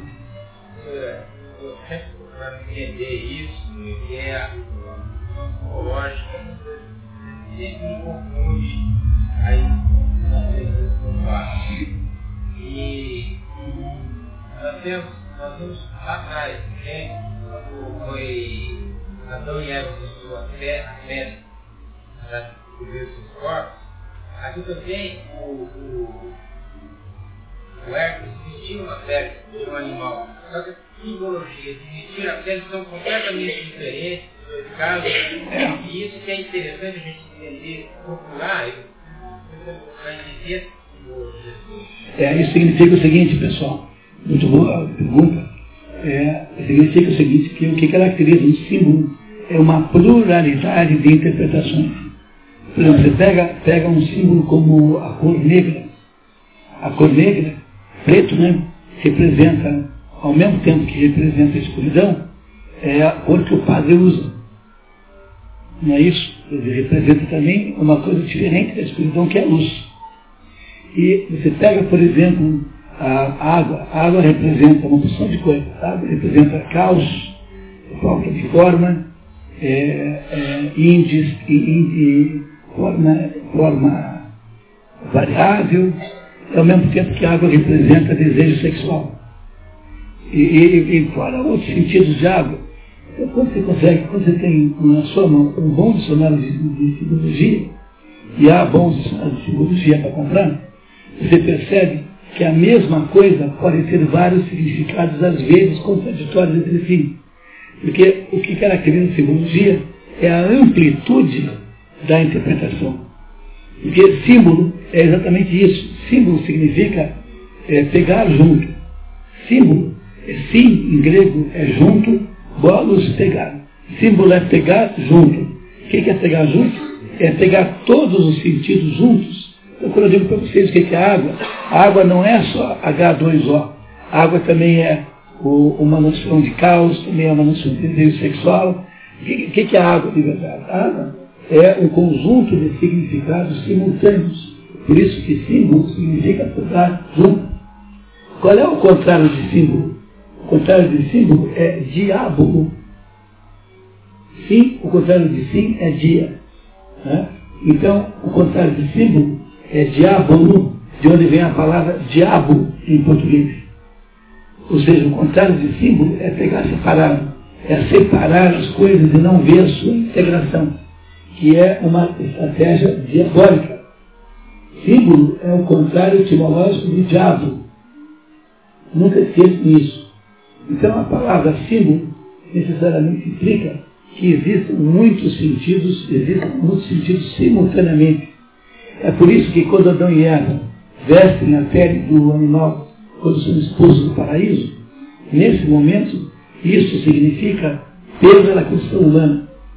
E aqui, como Hércules está vestindo a pele do leão de Nemeia e nenhuma outra, mas a do leão de Nemeia, significa que ele incorporou simbolicamente o modelo de vida do leão. Agora ele será tão furioso como o leão é, tão forte como o leão é, mas ao mesmo tempo ele será manso, controlável, ele poderá dominar as suas emoções. Esse é o sentido do primeiro trabalho. Certo? Então é preciso tomar um pouco de cuidado, porque é preciso ler o símbolo no seu contexto. Porque não há um único sentido simbólico para as coisas. Há mais de um. Por isso que se chama símbolo. Porque apanha-se junto uma porção de coisas. Ok? Podemos ir frente, pessoal? Alguma dúvida agora? Segundo trabalho. Vamos lá, segundo trabalho. O segundo trabalho, a Hidra de Lerna. A Hidra de Lerna, como já foi dito, era irmã do leão morto por Hércules, um monstro horrível e venenoso. Vivia no pântano, no pântano de Lerna, espalhando morte e destruição. Ninguém sequer esperava que um dia algum homem a matasse, pois o animal tinha nove cabeças, e uma delas era imortal. Além do mais, mesmo que se tentasse, o monstro tinha seu covil nas profundezas do pântano, de onde ninguém podia se aproximar. Não bastasse isso, quando saía, escondia-se na água e nos juncos, atacando sua vítima desprevenida ou um, ou um desavisado candidato a herói. Cega de raiva, a Hidra partiu direto pela água até onde estava Hércules, subiu a ribanceira e se lançou contra ele. Mas o herói estava preparado, cobrira-se com a pele do leão, erguendo sua afiada espada, começou a decepar, uma a uma, as cabeças da hidra. Ela o mordia furiosamente, sem parar, mas não obtinha resultado. Seus dentes até mesmo se quebravam nessa tentativa. Como os monstros não são inteligentes, a hidra não pôde perceber que não era em Hércules que estava cravando os dentes, mas na pele de seu finado irmão Nemeia. Um caranguejo gigante, é verdade, que foi enviado por Hera para ajudar a Hidra, mas Hércules perfurou sua cabeça, sua, sua carapaça, com um único golpe de espada, matando-o matando instantaneamente. Desapontada, Hera pegou o caranguejo e o colocou no céu, e assim se formou a constelação de Câncer.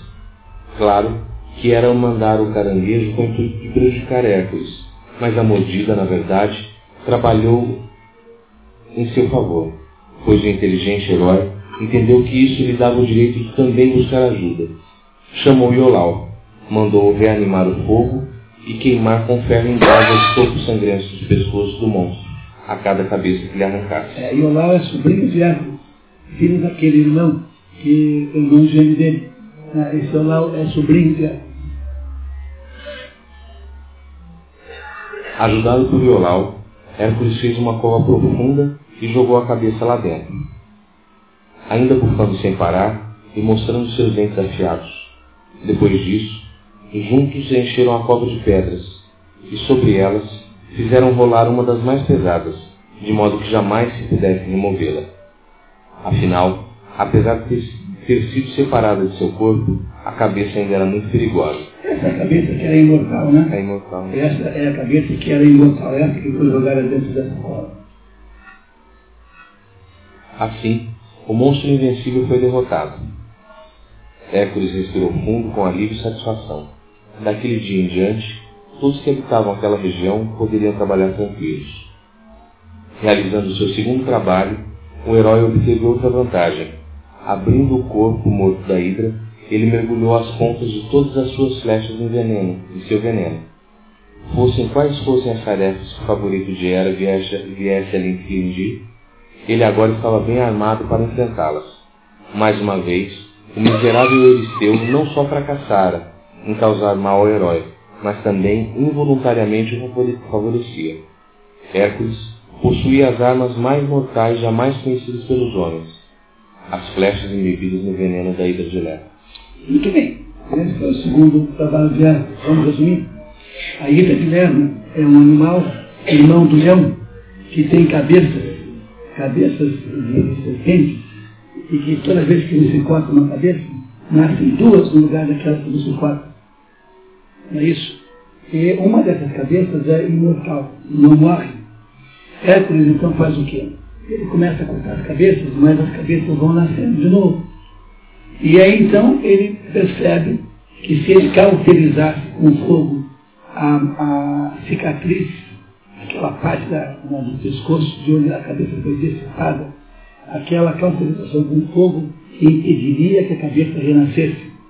Mas isso não seria possível com a cabeça imortal, porque essa não, não morreria de modo nenhum. Então o que, é que ele faz? Ele pega essa imortal enterra eh, fundo e coloca uma pedra em cima, que é para impedir que ela possa uh, reaparecer, tá? que ela possa fazer mal a alguém.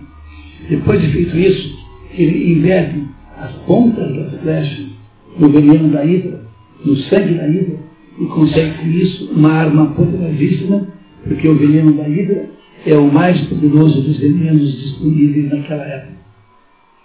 É isso, não é essa história. Não esquecemos também que a hidra morava num pântano. A hidra morava num pântano.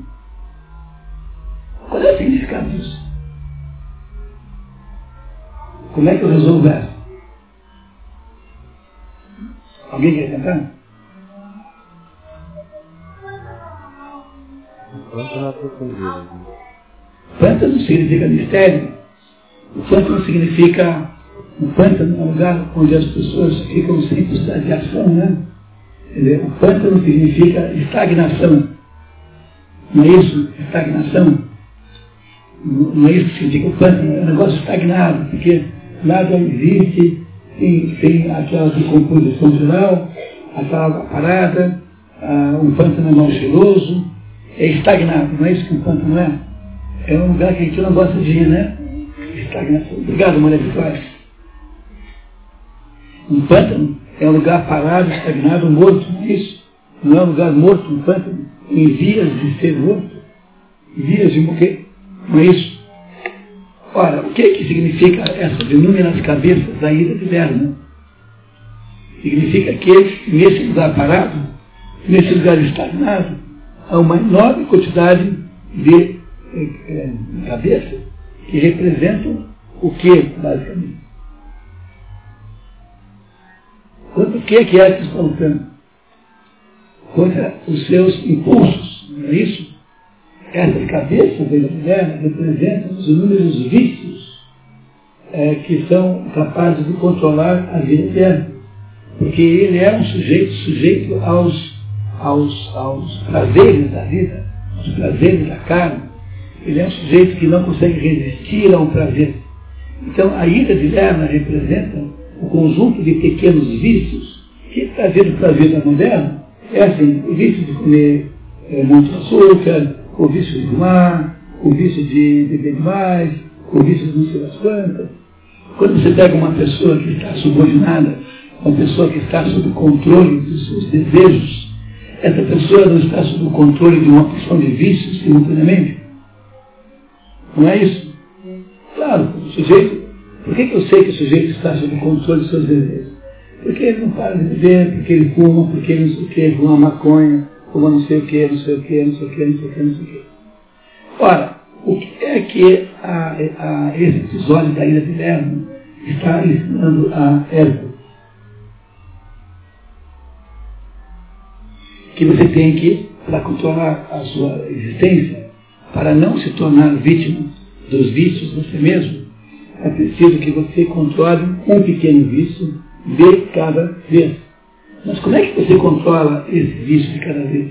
Não adianta cortar, porque ele renasce. Você tem que fazer o quê? Tem que cauterizar com fogo. Apenas a cauterização com fogo, e o fogo é um instrumento de limpeza, um instrumento de, de, de, de, de é, é, purificação, é isso, é que permite que você possa livrar-se daquele vício. Mas o problema todo é que os vícios não podem ser totalmente mortos, porque eles permanecem vivos de alguma maneira, latentes, potencialmente. É por isso que uma cabeça da Lerno é imortal. Ela não pode ser morta. Mas você pode enterrá-la bem fundo e colocar uma pedra em cima para impedir que ela reapareça. Mas matá-la mesmo, isso você não conseguirá fazer. Porque os vícios têm sempre algum conteúdo é, que os torna permanentes. Você não consegue matá-los, mas você consegue anulá-los por um certo tempo. E é isso que faz Hércules com, a, o corte na cabeça das, das cabeças da ilha e com a cauterização de uma a uma, impedindo que ela renasça. E com relação a uma, cuja status, né, cuja existência é eterna, essa uma que é eterna só pode ser escondida em fundo e não pode ser morta de verdade. Por outro lado, se você consegue fazer isso, se você foi capaz de dominar os seus vícios, cada vício que você dominou passou a ser uma força a seu favor, que é o sentido simbólico de molhar a ponta da flecha na, na, na, no sangue da ira. Porque aquilo que você conseguiu vencer agora é uma fortaleza que você tem, você agora adquiriu uma força que você não tinha antes. Estão compreendendo? Parece claro isso? Nós estamos interpretando os dois trabalhos em função daquele quadro que eu defini com vocês antes de começar a ler os trabalhos. De que o problema de Hércules é a falta de controle das suas emoções e desejos. Ele é filho de Deus, mas ele não é filho de ela. Então ele simbolicamente não tem um controle emocional que a mulher representa, que a mãe representa. Então, para poder cumprir isso, ele terá que fazer 12 experiências, 12 exercícios de controlar suas emoções. Acabamos de interpretar a segunda, o segundo rito, a segunda experiência, que é matar a hidra de Leva. Diga.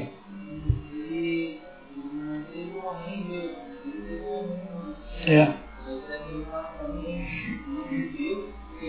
Não, a mãe dela, a mãe dela, nessa, nessa história aqui, a mãe humana de, de Hércules é uma, uma mulher ótima.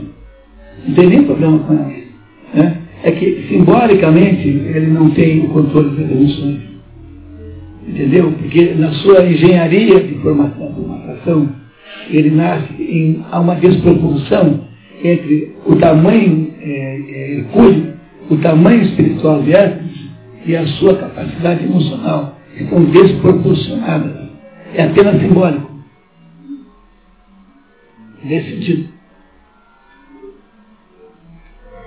Ou seja, ele tem uma força e um poder de atuação muito, muito maiores do que a sua possibilidade de controle desse poder. Entendeu isso, pessoal? Entendeu? Não é que a mãe dele tem alguma coisa de errado, não tem nada de errado.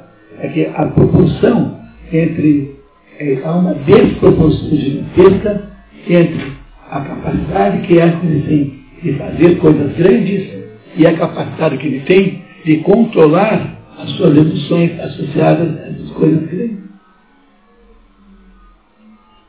Ok, pessoal? Podemos para a próxima? Alguma dúvida? Vamos lá.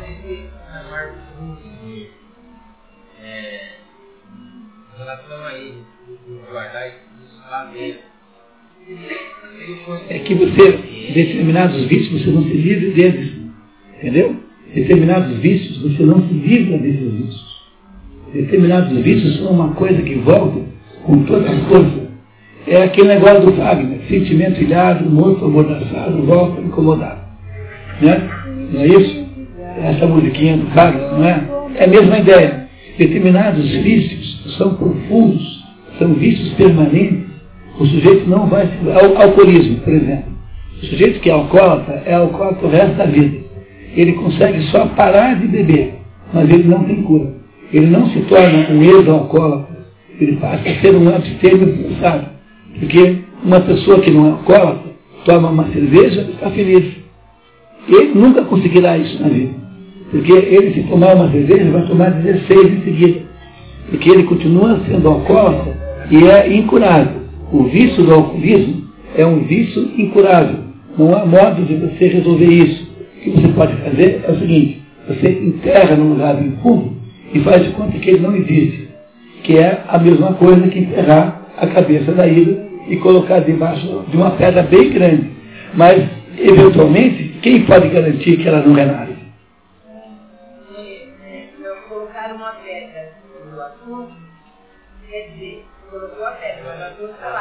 Retirar. É, é isso mesmo.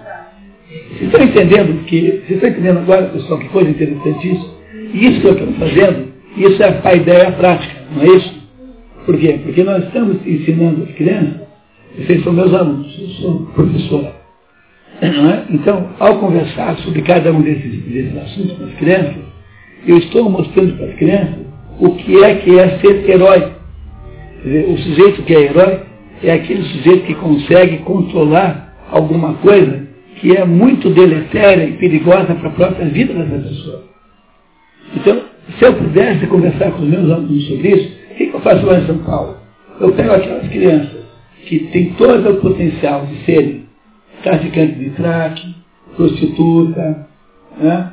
é, é, gente de gangue, não é isso? Aquelas crianças com quem eu trabalho lá em São Paulo, são crianças que têm a potência muito grande de virarem crianças envolvidas, adolescentes problemas.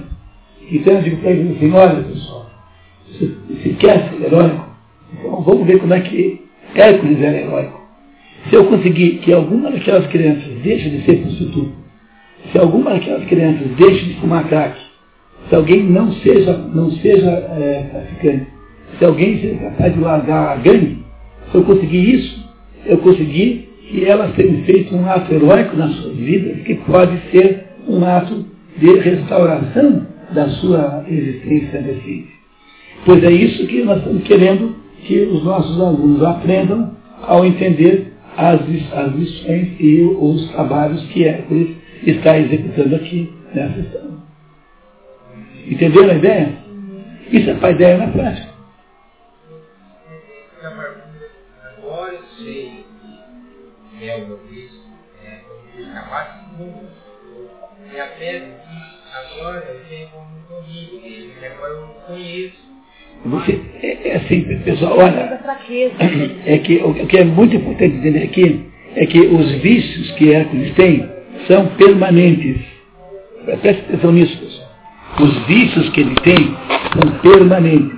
É um desejo sexual sem limites e sem discriminação. É um desejo de obter a sua vontade atendida sempre que ele quer. É um ódio incontrolável ele é um sujeito prisioneiro de emoções descontroladas. Isso permanecerá na vida dele o resto da vida. Por quê? Porque ele não é filho de Eva. Porque ele terá que conviver o resto da vida com esses fatos. Mas a diferença agora é que ele passará a vida agora dele fazendo rituais de controle dessas coisas todas.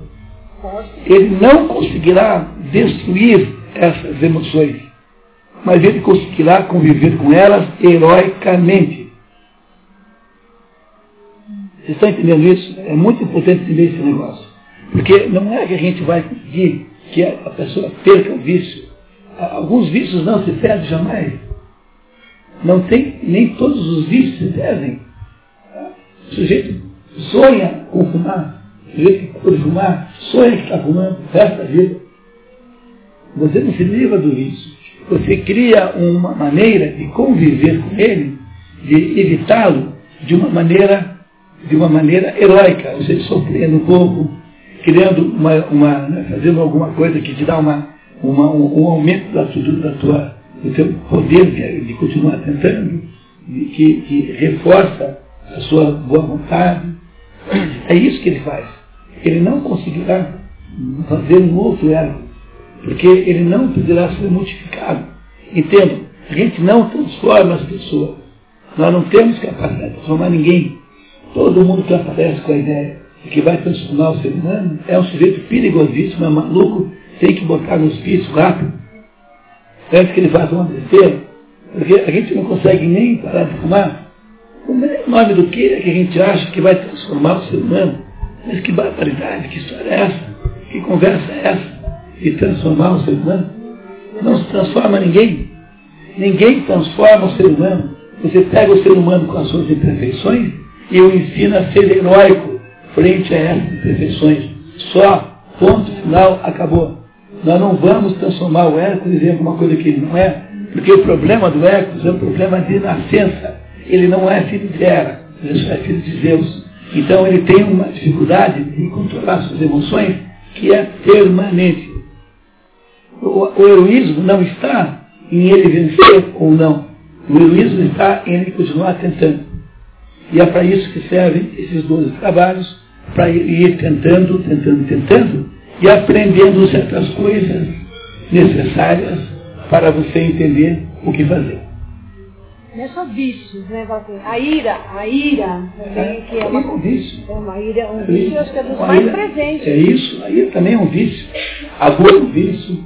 O, são todas formas de vícios. Né? E, no caso do Hércules, ele tem é, o descontrole das emoções em geral. O que, que são as emoções? São os desejos.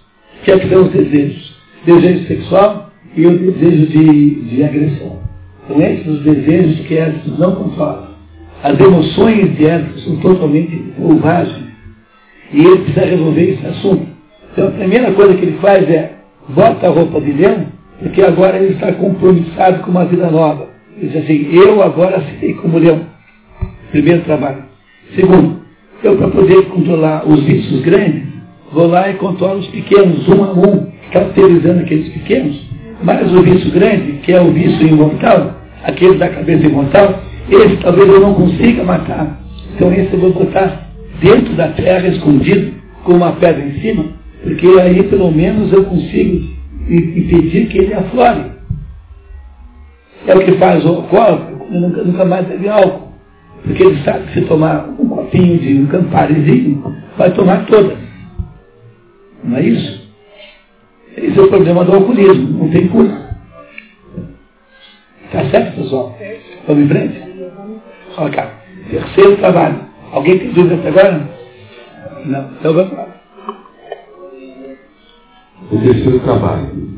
As aves do lago de Estímpalo. No lago Estímpalo viviam aves de rapina horrorosas, que causavam enormes prejuízos aos campos circunvizinhos. Suas asas eram de bronze, seus bicos e suas garras de ferro, e elas eram imensas e sanguinárias. Nenhum homem ou animal podia se aproximar do lago, porque, assim que os viam, as aves despejavam penas de bronze pesadas e afiadas como flechas. Depois mergulhavam sobre suas vítimas feridas e as devoravam. Assim eram terríveis aves de Estífano. E guiado por Hera, mais uma vez, Euristeu ordenou que Hércules as destruísse. A dificuldade era que todas as aves estavam em seus ninhos E não se via não se via nenhuma. Afinal, apareceram duas. Lançaram algumas penas de bronze casualmente, mas não tiveram tempo para ajustar a pontaria. Duas flechas de Hércules derrubaram-nas do, derrubaram-nas do céu, e elas foram tragadas pelas águas do lago. Elas são pesadas, né? Porque elas têm asas de bronze. São pesadas. Enquanto Hércules examinava tudo e começava a entender quão, quão difícil era a tarefa, ouviu-se um baque súbito. Algo pesado caía no chão, atrás dele. Um momento depois, ouviu-se outro. Matracas! Duas matracas! exclamou, exclamou Violau, confuso. Elas caíram exatamente do céu. Você sabe o que é uma matraca? Matraca é um negócio que, que é usado na agricultura para espantar coisas, passarinhos, que faz assim. Na praia para vender cerveja. Na praia também não se deixa. né? E chama-se as pessoas que falam demais, chamaram de matraca. Por isso que tem o, aquele desenho animado da matraca e fofoquinha. Né? A matraca é quem fala demais. Matracas são, são, são instrumentos de fazer barulho, um barulho estridente, para afastar os animais, as aves da plantação. né? Então, as, as matracas caem do céu. Quem será que mandou? Quem é que protege Hércules? Fala da pena. É, Palavras da Atena que mandou. Hércules pegou uma delas, feita de bronze, muito se assemelhava às matracas de madeira que os camponeses usavam para espantar os pássaros de suas plantações. Só que era maior. Atena nos mandou uma ajuda no momento difícil, exclamou Hércules. Elas farão com que as aves saiam dos seus ninhos. Chega de matracas, exclamou Hércules, e pegou seu arco. Nenhuma das flechas do herói errou o alvo.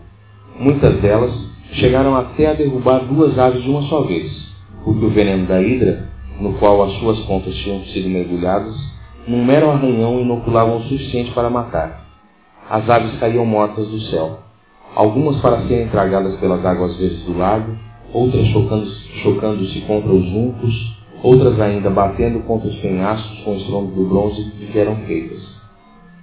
Com seu arco, Hércules espalhou a destruição entre as aves do estínfalo, que tentavam inutilmente atingir os dois homens, provocando uma chuva de dardos de metal. Mas tanto Hércules como Iolau estavam bem protegidos. Em pouco tempo, toda a área ficou coberta pelos corpos, e então as aves restantes, piando com medo, levantaram voo e desapareceram no horizonte. As medonhas aves de rapina tinham deixado o lago extinto para sempre. Voando sobre a terra e mar, chegaram finalmente a uma ilha deserta no Mar Negro. Nunca mais voltaram. O lago extinto estava limpo e seguro outra vez. E com a partida dos monstros voadores, sorrisos voltaram aos lábios das pessoas que por ali viviam. Mas havia um par de lábios para os quais isso não trouxe sorriso algum. Euristeu teve uma crise de raiva quando soube que Hércules voltava vivo. Hera confortou com essas palavras. Hércules tem doze trabalhos para realizar, e ele só realizou três. Você pode estar certo de que em algum momento ele encontrará a morte. Ordene que ele vá agora e traga vivo o javali selvagem que corre livre no Monte Erimanto. Ele é tão rápido que Hércules nunca logrará pegá-lo. Muito bem. Então vamos falar das matracas e das aves. As aves estão. Estou chupando uma pastilha. Desculpe, mas é uma tentativa de melhorar aqui a situação da voz. As aves, é, conta-se aí nessa história, que as aves eram tão numerosas que quando elas levantavam voo com as suas, com as suas é, asas de bronze, elas obscureciam o sol. Esse é um ponto essencial que o, o nosso resumo não bem, mas é um ponto essencial para entender o sentido dessa, desse terceiro trabalho. As aves eh, tinham bicos de, de metal, de ferro, e tinham asas de bronze. E essas asas eram grandes e as aves eram tão numerosas que quando elas voavam, elas obscureciam o sol. E moravam num lago. Olha, qual é o significado simbólico disso? Um lago não é um lugar de água parada. Um lago é, teoricamente, um lugar onde a água está parada. A água está quietinha ali, parada. Então, os desejos que estão, as aves que estão no lago, estão fixos ali, estão fixados, estão, estão, estão domiciliados naquele lago. É como se eles tivessem tomado conta de uma certa região e ficado ali. Porque os pássaros podem voar, voarem. Ora, se eles tomaram conta daquele lago, é porque eles tomaram conta de um lugar específico que eles gostariam de ter, onde eles gostariam de estar. Na hora em que eles levantam voo, tendo tomado conta, se domiciliado naquele lago, eles obscurecem a luz do sol. Qual é o significado simbólico disso? Que estas aves de que ele está falando aí são desejos terrestres, desejos terrestres, que de alguma maneira obscurecem a visão da luz. Mas o que é obscurecer a visão da luz? É permitir, impedir que você enxergue o espírito. Quer dizer, uma pessoa que está subordinada a completamente tomada pelos seus desejos, será a pessoa que irá é, perder a visibilidade espiritual. Não só você perde porque você não enxerga mais, mas você começa a defender a tese de que não tem espírito nenhum, que isso é besteira, que não, no fundo no fundo interessa apenas é quanto dinheiro você põe no bolso, quanto dinheiro você dá para casa, o telefone celular que você comprou. Não é isso? Quer dizer, o que, o que Hércules tem que vencer é esse estado psicológico em que ele provavelmente está inserido, em que completamente cego pelos, pelos desejos terrestres que essas aves representam, ele então não é mais capaz de enxergar o espírito. Ora, como é que você faz para recuperar a visão do espírito? Você precisa afugentar as, as, as, as aves ali. Como é que você faz? Você vai matando ou, expulsando, matando ou assustando. Quando finalmente a última ave vai embora, então é possível recuperar a visão do sol. E poder manter a visão do sol, finalmente você consegue recuperar a visão do espírito. O sol é associado ao espírito, a lua é associada à terra. O sol é associado ao homem, a lua à mulher. As mulheres são lunares. É assim que se diz. As mulheres são lunares. Por isso que tem aquela, aquela famosa frasezinha da ópera italiana que diz assim, La donna é mobile, qual piuma ao vento. A mulher é móvel, a mulher é como a pena ao vento. Por quê? Porque a lua é móvel. A lua tem quatro fases por ano, por mês. A lua representa a mulher. A mulher tem a representação simbólica da mulher, é a lua. E do mesmo modo que a lua é móvel, que é instável, que está sempre mudando de face, a mulher também faz assim. Por isso que laduna é móvel, qual pio ao vento. É ou não é verdade? É, né? Muito bem. Ou seja, o terceiro trabalho do Hércules é impedir que o sol desapareça. Entende? Qual é o sentido simbólico desse trabalho? É impedir que você perca a visão do sol. Se você perder a visão do sol, aí você se afunda no mundo da sombra, se afunda na profundidade sombria, que não permite que você enxergue mais nada. Não perder a visão do sol é fundamental. Como é que você faz isso? Afugentando as aves que, estagnadas em cima do lado, impedem que o sol se manifeste e se exponha.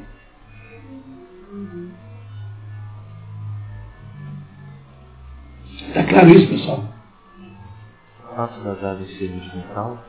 O fato das aves serem de metal é muito importante. Significa que eles são, que eles são pesados, eles tendem para baixo. Né? As aves tendem, por isso que eu disse para vocês que elas caíam na água e afundavam, porque elas eram de metal. Quer dizer, as aves, que são animais alados, o que, que é um animal alado? Um animal alado é aquele animal que é leve. Os passarinhos são leves. Então as aves têm um sentido de subida, no modo geral. Os antigos faziam previsões e faziam profecias com base nas aves, porque achavam que as aves eram intermediários entre o céu e a terra. Agora, essas aves aí não são aves normais, elas são aves viciosas, representam vícios, representam desejos ilegítimos. Por isso é que elas são pesadas, porque no fundo elas tendem para baixo e não para cima. Compreenderam isso? Porque elas precisam ser a anti-ave. De alguma maneira, elas têm um componente que é uh, de, de, de, de, descida e não de subida. A matraca é só um meio pelo qual eu, eu não consegui descobrir. Mas me parecia que a matraca é só um meio pelo qual ele afugenta as aves. Faz com que elas saiam dos seus ninhos. Né? Talvez fosse uma interpretação possível dizer que é preciso falar nessas coisas para que elas apareçam. Né? Fazer barulho em torno dessas coisas para que elas apareçam. É. Vocês estão vendo quanta simbologia não tem essa história? Vocês estão compreendendo que a pessoa que lê esse negócio, é, se os seus alunos lerem essa história, sem vocês ajudarem a entender, qual terá sido a vantagem de ler esse negócio? Nenhuma.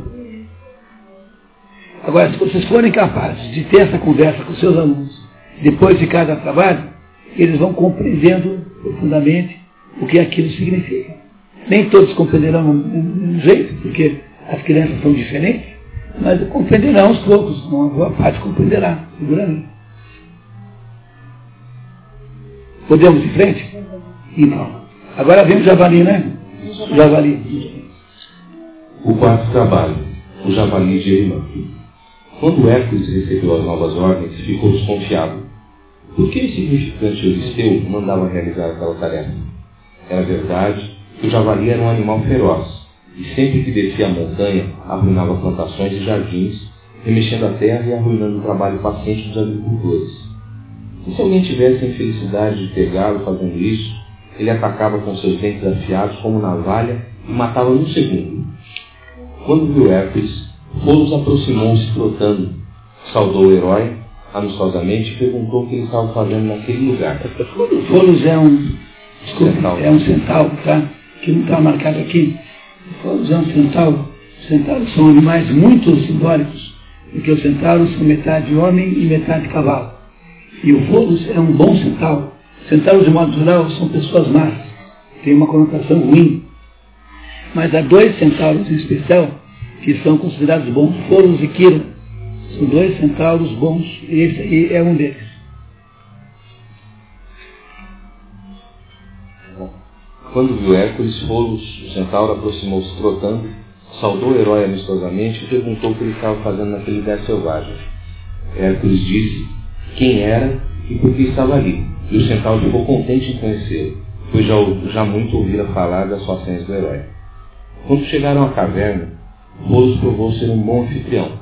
Acomodou Hércules e serviu-lhe com uma comida saborosa, mas só comida, vinho não.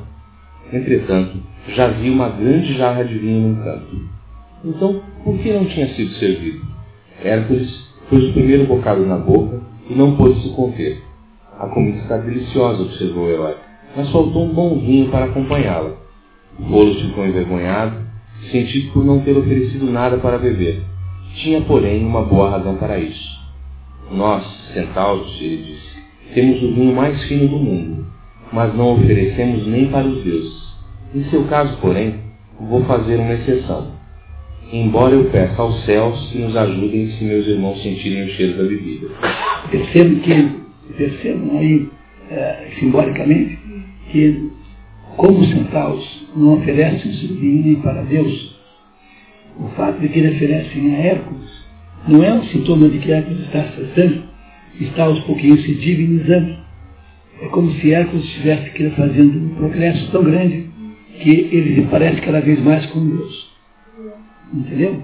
Mas o problema é que os centauros que representam pessoas más, os centauros que representam os instintos baixos, que representam, portanto, os desejos legítimos da carne, da vida material, não se conformam com isso. Então o que haverá em seguida é um conflito entre um ser que é um ser humano, que é o Hércules, que está se aos poucos divinizando, e os centauros que não que veem nisso um problema, porque os centauros são inimigos do processo da divinização, porque eles são como que guardiões do baixo mundo. Tá? Então, vamos entender a guerra que vai vir aí. Estamos perdidos, gritou aterrorizado. Eles sentiram o cheiro e estão chegando. Só um centauro, o sábio Quiron, tentou detê-los, mas foi em vão. Um instante depois, eles começaram a arremessar grandes pedras. Felizmente, a distância ainda, era muito grande e elas não chegaram até Hércules, que imediatamente puxou seu arco e começou a atirar com força e precisão. Suas flechas, embebidas no veneno da hidra de Lerna, desbarataram os centauros. Cada flecha lançada derrubava um deles como se fosse um raio. Quiron gritou que parassem, mas ninguém ouviu. E um após outro foram caindo mortos. Quando os últimos e poucos sobreviventes viram o resultado inacreditável da rápida batalha, deram meia volta e se espalharam por todas as direções. Agora ele compreendia porque Euristeu o tinha enviado para aquele lugar. Ele podia não ter ferido o herói fisicamente, mas golpeara cruelmente seu coração. A morte de Folos e a longa e dolorosa agonia de Quilom pesariam no espírito de Hércules durante muitos anos. É, ele acaba matando Folos e Quilom sem querer. Sem querer. Aquela conclusão. Mata os dois, o Folos que era amigo dele e o Quilom que era um sentado, que era um sábio. Então, aí, nesse empate que há entre o, as forças de cima, que é o que ele representa agora, e as forças de baixo, que é o que representa os centauros, aí eh, mortos e feridos como consequência disso. Ah, então há uma luta. O significado disso é que há uma luta, é, não, não, não há possibilidade de fazer essa luta sem que haja alguma perda existem perdas emocionais, você não conseguirá viver, não conseguirá resistir aos instintos de baixo, ou seja, não conseguirá produzir essa elevação da tua existência, no controle dos teus instintos e dos teus desejos, sem que você não perca alguma coisa ao fazer isso. Hércules perdeu dois amigos, dois amigos notáveis. Foi o preço que ele pagou para tentar controlar as suas emoções. Depois de procurar por todos os lados, Hércules finalmente encontrou o rastro do animal, o javali. Era muito fácil matá-lo, no entanto deveria pegá-lo vivo. O herói perseguiu o javali durante muitos dias e noites, mas ele corria rápido, como um raio, se enfiava em moitos e rastejava através de fendas estreitas demais para que Hércules pudesse segui-lo. Por fim, Hércules sentou-se e pensou. Força e velocidade nem sempre eram a resposta. A esperteza se fazia necessária. E essa qualidade não faltava ao herói. Preciso fazer com que o javali vá para um lugar, para um lugar no qual não possa escapar de mim, concluiu. Subindo uma pedra alta, Hércules examinou tudo à sua volta. Finalmente, viu os picos da montanha cobertos de neve. Sim, é para lá que eu tenho que conduzi-lo, disse o herói, e recomeçou a perseguir o javali, forçando-o a subir. Toda vez que ele tentava mudar de direção, o herói jogava pedras de seu caminho, obrigando, desse modo, dirigiu o javali até os picos e finalmente forçou a entrar numa cavidade cheia de neve. Enterrado na massa branca e fofa, as pernas pequenas e flexíveis do animal não puderam mais levá-lo adiante. Seu pesado corpo afundou na neve até o peito e ali ele ficou imerso, incapaz de mover-se. Assim, finalmente Hércules pegou o javali, amarrou suas pernas juntas e colocou-o sobre os ombros, de modo que o animal não ferisse e levou-o para Micenas. Então, como é, como é que ele captura o javali? Ele, o javali é muito rápido. Então ele vai empurrando, conduzindo o javali com pedradas para um lugar onde o javali cairia na armadilha da neve. Uma vez dentro da neve, com as patas curtas, ele não consegue andar depressa. Então Hércules o captura e o amarra. E o leva então para Micenas para entregá-lo, né? Entregá-lo para ele seu, que havia feito a encomenda. O que significa o javali? Para poder entender essa, nós temos que perguntar qual é o significado simbólico do javali. Você tem ideia do que é um javali? Não, né? A gente não tem aqui. Tem agora uns aí que foram soltos aí por confusão, que viraram selvagens, estão comendo milho lá em Marilândia, em Marilena. Né? Marilena tem os javalis comendo milho? Tem. Porque ah, tem os javalis soltos aí que viraram selvagens, tem um maior problema, que o javali não é um animal ah, brasileiro, é um animal europeu. E, esse, e aí, quando os restaurantes começaram a vender carne de javali, então tinha fazendas de javali. Mas uns desses bichinhos que soltaram viraram bichos selvagens. Agora o Brasil terá javali selvagem. Nós temos aqui porco do mato, mas, mas não é bem igual. O javali é um animal muito mais agressivo. São animais grandes, muito perigosos, muito é, dentes afiadíssimos, agressivíssimos, é, brutais. Portanto, o javali, quando a gente considera o javali, é isso, é, sob o seu ponto de vista simbólico, o que, que é um javali? O javali é um, uma criatura que está associada à brutalidade. Não é isso? Está associada à brutalidade. Se o javali está associado à brutalidade, e aqui no caso podemos ser bem objetivos com isso, ao sexo brutal, à brutalidade do instinto sexual, qual é o jeito que tem de você controlar o javali? O javali representa a brutalidade sexual, o instinto sexual agudo. Como é que você faz isso? Você precisa contemporizar com ele, não deixar que ele se manifeste, e contemporizando, que é exatamente a mesma coisa, e que ir direcionando para regiões onde ele não pode ter tanta habilidade, tanta ação, até que finalmente ele transforma-se, está muito lento na neve, para poder de fato representar uma, uma, uma, uma, uma potência de fuga. E quando ele chegou a ficar lento e que você o controlou, Aí você o amarra e o leva embora. Mas você não o mata. Porque no fundo ele continuará vivo de alguma forma. Não é possível matá-lo. É preciso apenas controlar. Então, com isso, com o quarto trabalho, Hércules percebe e entende que não se, não se mata o instinto sexual, mas se controla. Você consegue viver com ele controlado, mas você não consegue matá-lo. Por isso que ele é amarrado, porque ele está completamente controlado. Mas ele não pode ser morto, porque ele continuará sempre vivo e a todo momento, se as condições em volta forem insuficientes, ele poderá, ele poderá ressurgir com toda força.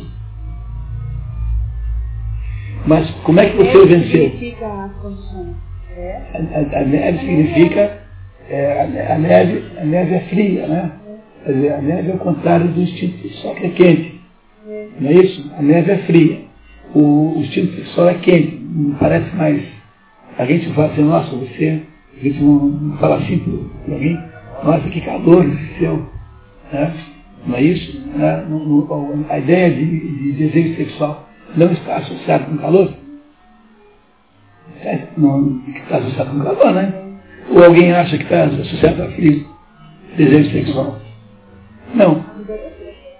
Então, como é que você faz para controlar o desejo sexual? Você tem que levá-lo para a neve. A neve é o contrário do calor. Quer dizer, a neve é aquela, é aquela circunstância em que você consegue, de alguma maneira, colocar uma, uma, um pouco de gelo na fervura para impedir que ela se manifeste na sua plenitude. Aí quando você o transforma numa coisa controlável, você o amarra e controla. Entenderam o significado disso? Muito bem. Podemos ir para o próximo? Quinto trabalho? Quinto. Quinto trabalho. Quinto trabalho. A corça serenita. A corça serenita era a mais veloz e mais encantadora criatura do mundo. Podia correr sem nunca se cansar, porque seus cascos eram feitos de bronze e sua cabeça era adornada por esplêndidos chifres de ouro maciço polido. É, Ela chama de serenita porque ela pertence a Artemis. Artemis é a deusa grega correspondente a Diana para os romanos, que é a deusa da caça. E a Artemis, por uma série de razões, também é chamada de serenita. Por isso que a corça chama de serenita, porque ela pertence a Artemis, que é uma deusa, a deusa que preside a caça. Durante um ano inteiro, Hércules perseguiu-a pelas montanhas através dos desfiladeiros, cruzando rios, seguindo-a pelos vales e grandes planícies. Cruzou o istmo de Corinto, perseguindo a corça até os picos de Citera Parnaso e Oetes. Depois, descendo, perseguiu-a na, na Tessália e na Ilíria. Algumas vezes ele corria sob um sol causticante, outras num frio cortante. Às vezes, machucava os pés em pedras pontiagudas ou tropeçava na trilha de fogo. Então a corça interrompeu a sua fuga voraz, olhou em volta procurando lugar para atravessar. Hércules, percebendo que não havia outra solução, esticou seu arco e apontou para as patas do animal. A pontaria e a escolha do exato momento revelaram toda a sua perícia. A flecha atravessou as quatro patas de uma só vez. No justo instante em que ficaram juntas no salto, a arma passou entre os tendões e os ossos, sem derramar uma só gota de sangue. Antes que Hércules pusesse seus braços em volta da corça, uma voz de mulher ecoou pelo lugar deserto. Como ousa? exclamou ela. É- Essa Artemis é o propósito da mulher brava. Ela é, ela é terrível. Teve um episódio na vida de Artemis em que um, um caçador a viu nua tomando banho e, e o- a viu assim inadvertidamente e ela ficou com tanta raiva do caçador que o transformou numa corça e ele foi morto pelos seus próprios cachorros. Tão vingativa é essa Artemis. Ela é um tipo vingativo terrível, essa Artemis. Não leva para casa. O que será que ela vai fazer com Hércules? Uma vez que Hércules acabou de dar uma flechada na costa dela? Hã? Muito bem. E voltando, voltando-se rapidamente, Hércules viu Artemis, a grande deusa dos bosques, com seu arco apontado diretamente para ele, com uma fúria incontrolável estampada no rosto. Estou obedecendo às ordens de Euristeu, o mesquinho rei de Mecenas. Tem que levar essa costa até seu palácio, mostrá-la a ele e depois soltá-la de novo. Não fui eu quem decidiu fazer isso, mas os próprios deuses. E como vê, respeito os deuses e levo a cabo seus desejos. Agora, se você acha que eu agi mal, mate-me. Artemis ficou atônita com a resposta.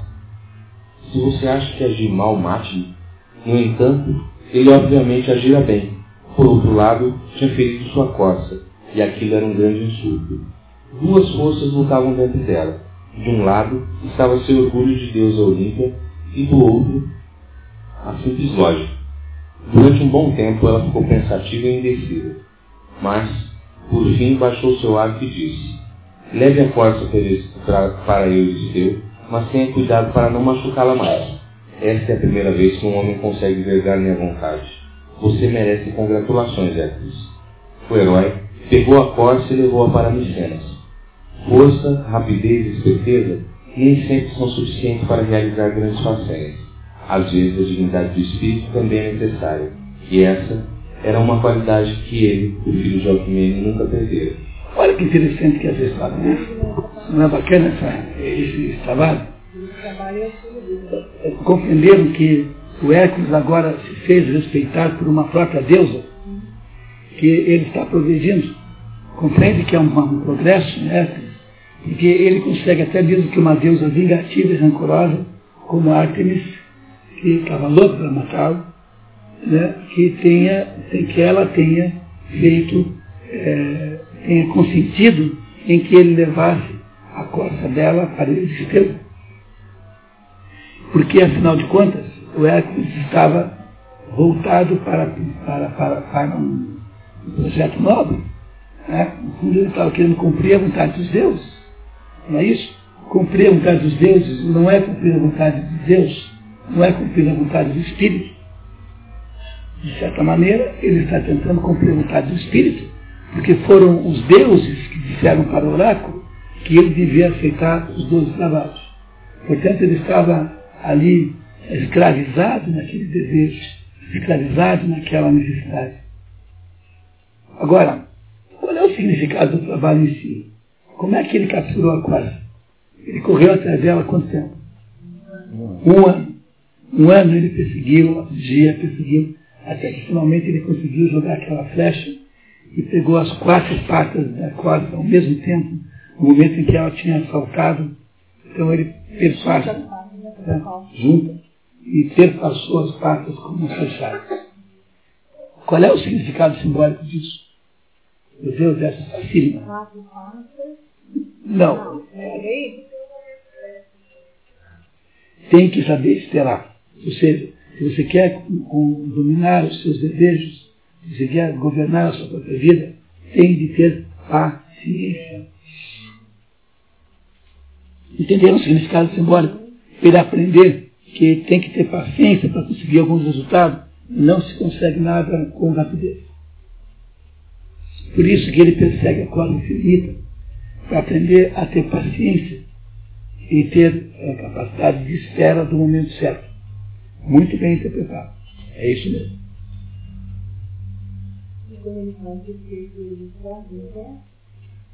Força, rapidez espiritual nem sempre Tem que ter a força espiritual às vezes. Né?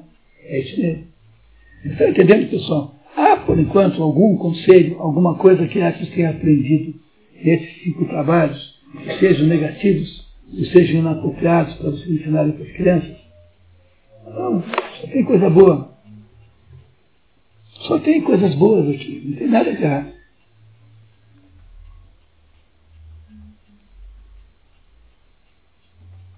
Ele agora, nessa altura, no quinto trabalho, menos da metade, já está tendo sendo visto com consideração pelos próprios deuses.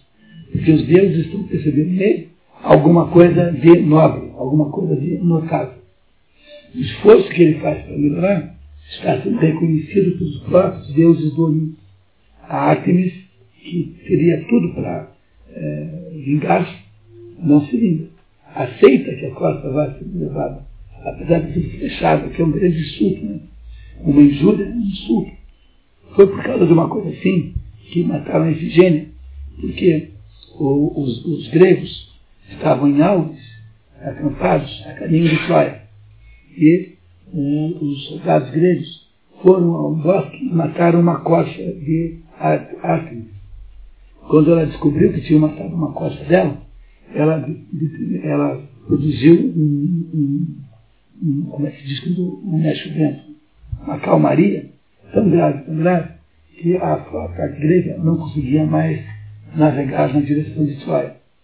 E depois ela estabeleceu como, como preço para ela acabar com a calmaria, que o Agamenon, que era o chefe dos gregos, fizesse o sacrifício da sua própria filha, chamada Ifigênia.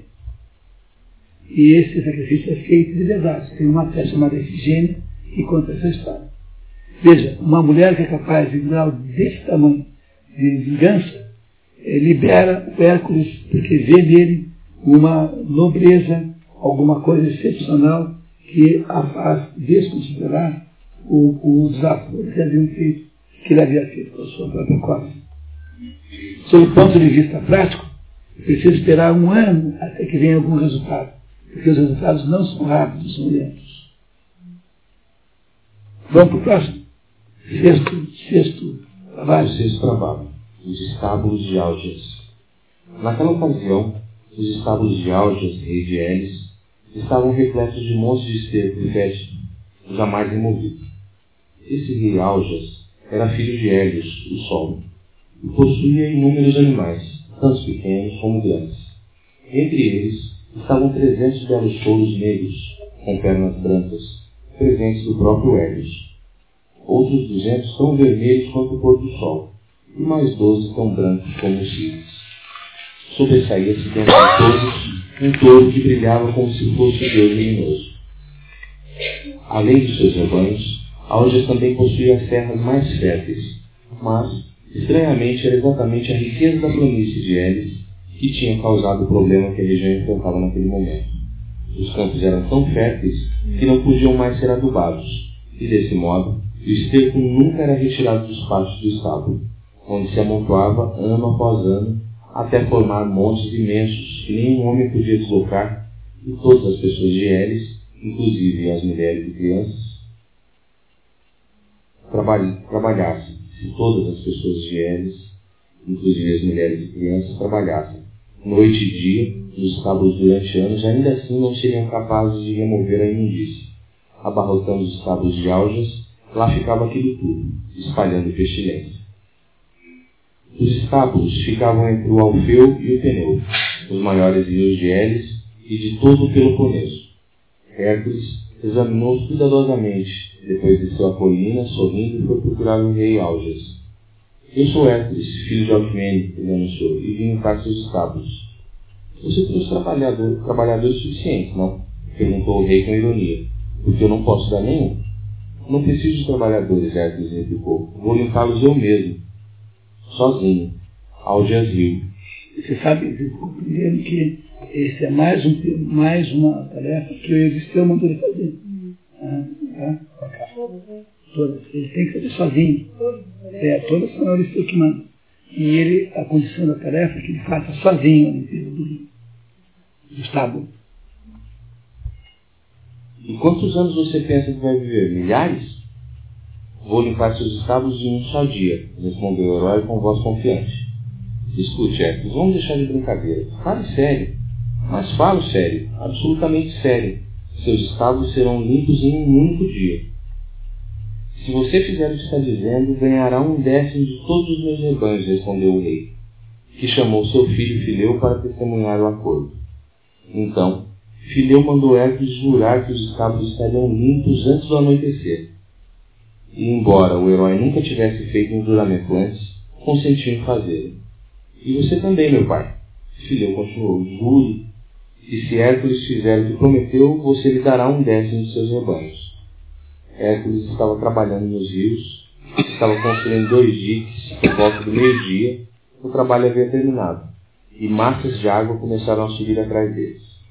Realmente, pouco tempo depois, as águas dos dois rios foram entrando nos estábulos pelos buracos feitos nos muros, e fizeram seu trabalho tão rapidamente e tão bem que Hércules não cabia em si de alegria. não só tinha limpado os estábulos de Alges, como também os lavara.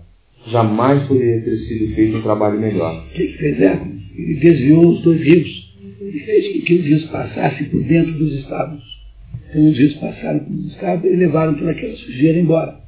E depois ele foi lá e fechou os dois rios, voltaram ao seu curso normal, e os estábulos estavam limpos num único dia, conforme ele havia prometido. Tá? Muito bem. Mas no momento de cumprir o combinado, o rei não quis honrar o acordo. Hércules não podia acreditar no que ouvia. A insolência do homem não tinha limites. Não era a perda dos animais prometidos que o perturbava, mas o fato de Aljas tê-lo ludibriado. Aquilo era insuportável. O herói decidiu não deixar que o assunto terminasse assim e levou o rei ao tribunal.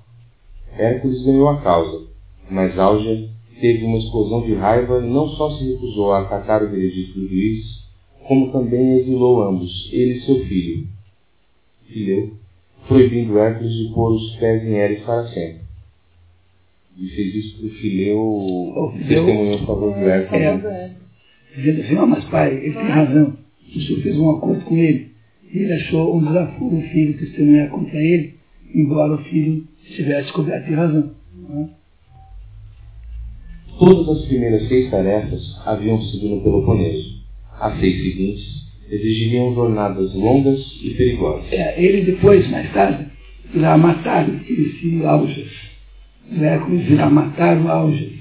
Voltará e matará o Aljas e impulsará o filho, Fileu, como verdadeiro reina, eh, eh, rei, naquela cidade. Muito bem. Como é que foi que Hércules resolveu essa? Ele desviou os rios e fez com que a água dos rios passasse por meio do estábulo, limpando os estábulos. Olha, qual é o significado simbólico disso? Qual é o ritual que Hércules resolveu? O que é que ele fez?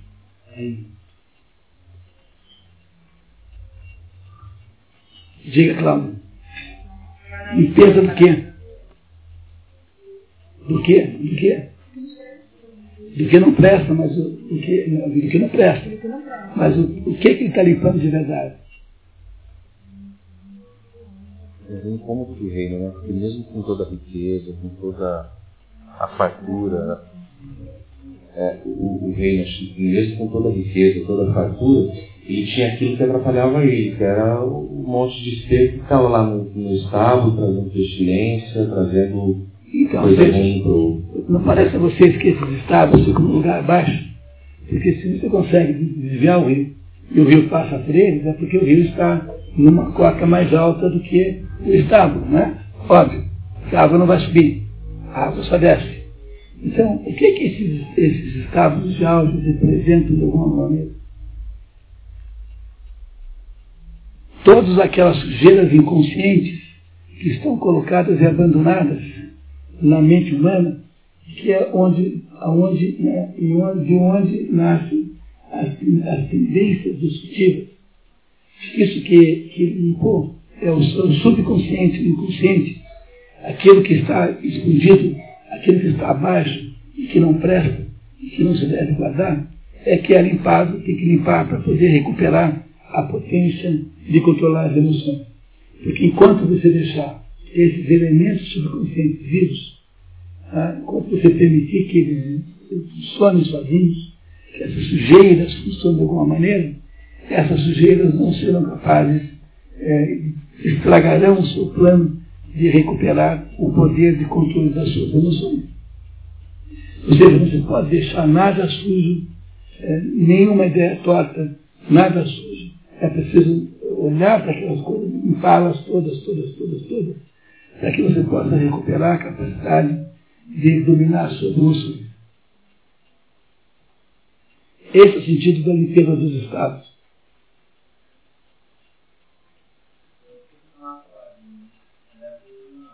É, mas depois ele matará. Mais tarde. É. Está claro para vocês isso, pessoal? Parece claro. Muito bem. Oi.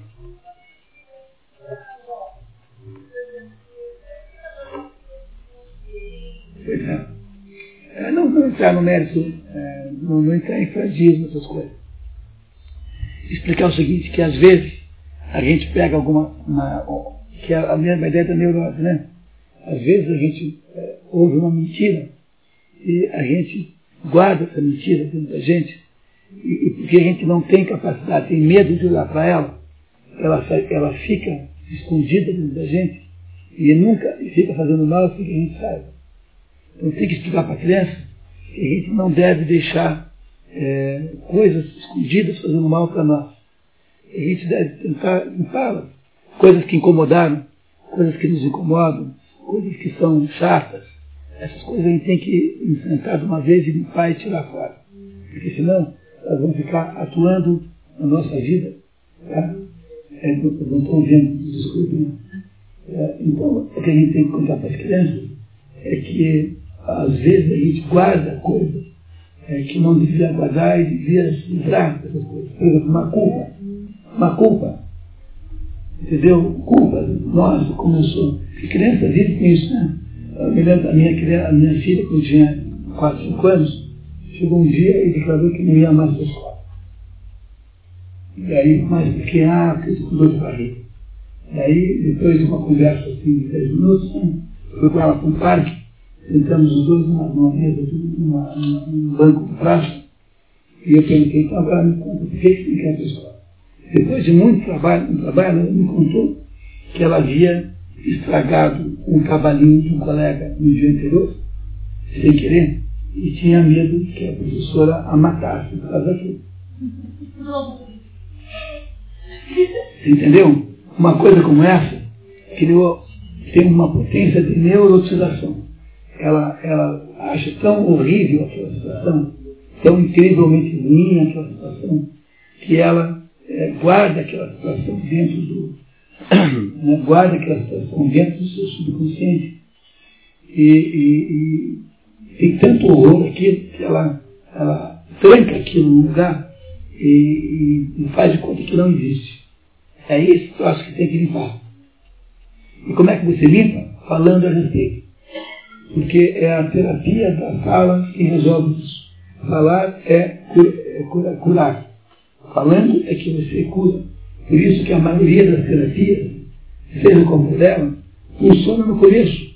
Porque a pessoa senta num divã e começa a contar os seus problemas para um psicólogo, e ao falar dos seus problemas, simplesmente pelo fato de fazer isso, ela equaciona o sofrimento. Ela pega o seu sofrimento e organiza o sofrimento. E ao organizar o sofrimento, ela se acha então capaz de se livrar daquelas coisas que ficaram tortas. É exatamente esse o sentido da confissão, confissão católica. Os católicos confessam para esse fim, que é para você impedir que fique ali posto alguma coisa acumulada que você não consegue contar. Agora, exatamente como a confissão católica, não é para você contar nada com detalhe.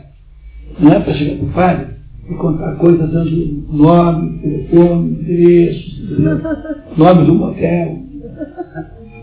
Você chega para o padre e você conta para o padre apenas dá indicações do que você fez errado, indicações em torno do que você fez errado.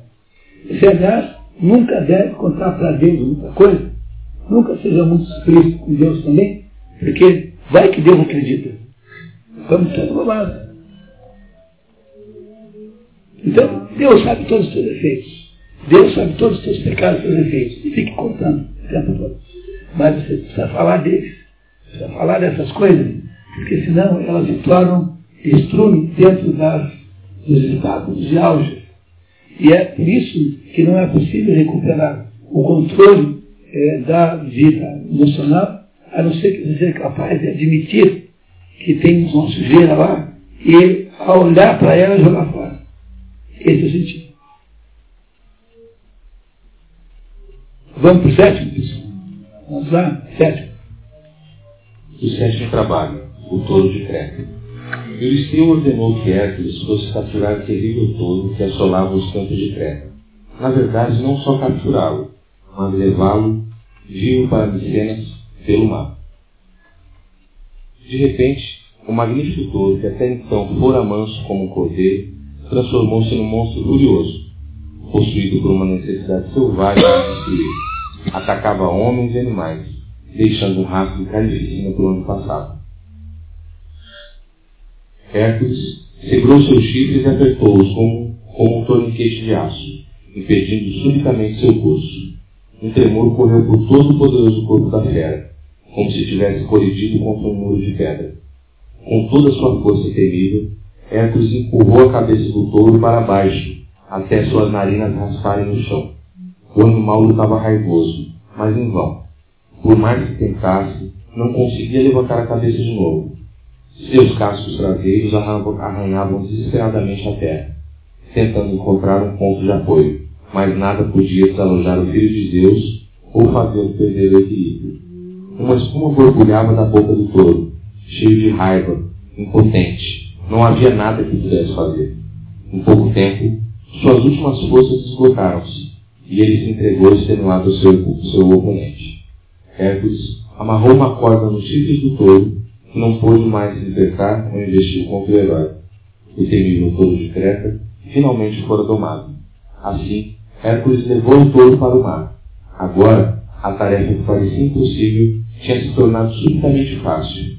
Em lugar de nadar para o Peloponeso com o furioso animal, Hércules fez justamente o oposto. Sentou-se confortavelmente nas suas costas e deixou-se levar até lá. Veio montado num touro mais feroz que ali. É isso. Qual é o significado disso? O que, que o touro representa? Sempre procurar o significado simbólico da entidade, né? O que, que o touro representa? Força bruta, fúria, força bruta. É isso? Então, o touro representa o impulso brutal, o impulso de agressão brutal, a força bruta. O que que, como é que ele dominou o touro? Primeiro, fazendo o quê? Abaixar a cabeça. Primeiro, ele escapa dos golpes como um toureiro faz, né? Não sei se está claro aqui, mas em primeiro lugar ele escapa dos golpes como um toureiro que desvia. Não é assim que o, teu, o toureiro é, é, domina o touro. Ele desvia dos golpes, saindo da frente. Então, o, o touro vai com toda a brutalidade atacar o toureiro. Mas o toureiro não fica na frente, ele, ele sai da frente e o touro ataca no vazio. Ataca no vazio. Ataca no vazio. Quando você então, é, precisa controlar a brutalidade, o jeito de fazer isso não é você enfrentando-a, opondo-se a ela com mais brutalidade, mas é tentar impedir que aquela brutalidade direcione-se para você. E não é isso que ele faz quando ele direciona a força do touro para o chão, quando ele empurra os chifres do touro para baixo. Então a força do touro anula-se pela força da terra e não é capaz mais de defendê-lo. Ele faz o domínio do touro pela, é, pela, pelo quê? Pelo uso, é, pela, como é que eu diria? Né? Ele, faz o, ele faz o domínio do touro pelo controle do, do, da direção, não da direção da fúria do touro. Ele não se deixa é, atingir pelo touro. Então, se você quer controlar alguém furioso, se alguém está furioso na, na sua direção, o que, é que você faz? Contemporize. Tente impedir que aquela pessoa não, não revide com igual violência, porque se ele tivesse revidado com igual violência, talvez ele tivesse controlado. Mas o que ele faz? Ele, ele desvia dos ataques do touro. E aí direciona o ataque do touro para onde ele não pode. Ninguém quer para baixo, para a terra. Ele faz, portanto, uma espécie de drible. Né? Ele dribla o touro.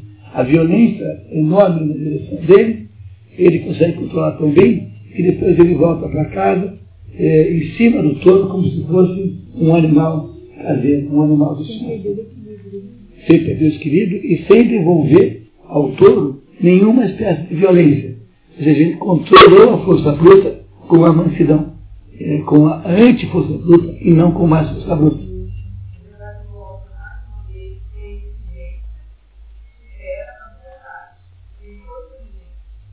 É, é, é, é verdade, mas veja que, que materialmente falando, ele direcionou a brutalidade para outro lado. Ele manipulou a brutalidade do outro, sem devolver ao outro nenhuma brutalidade.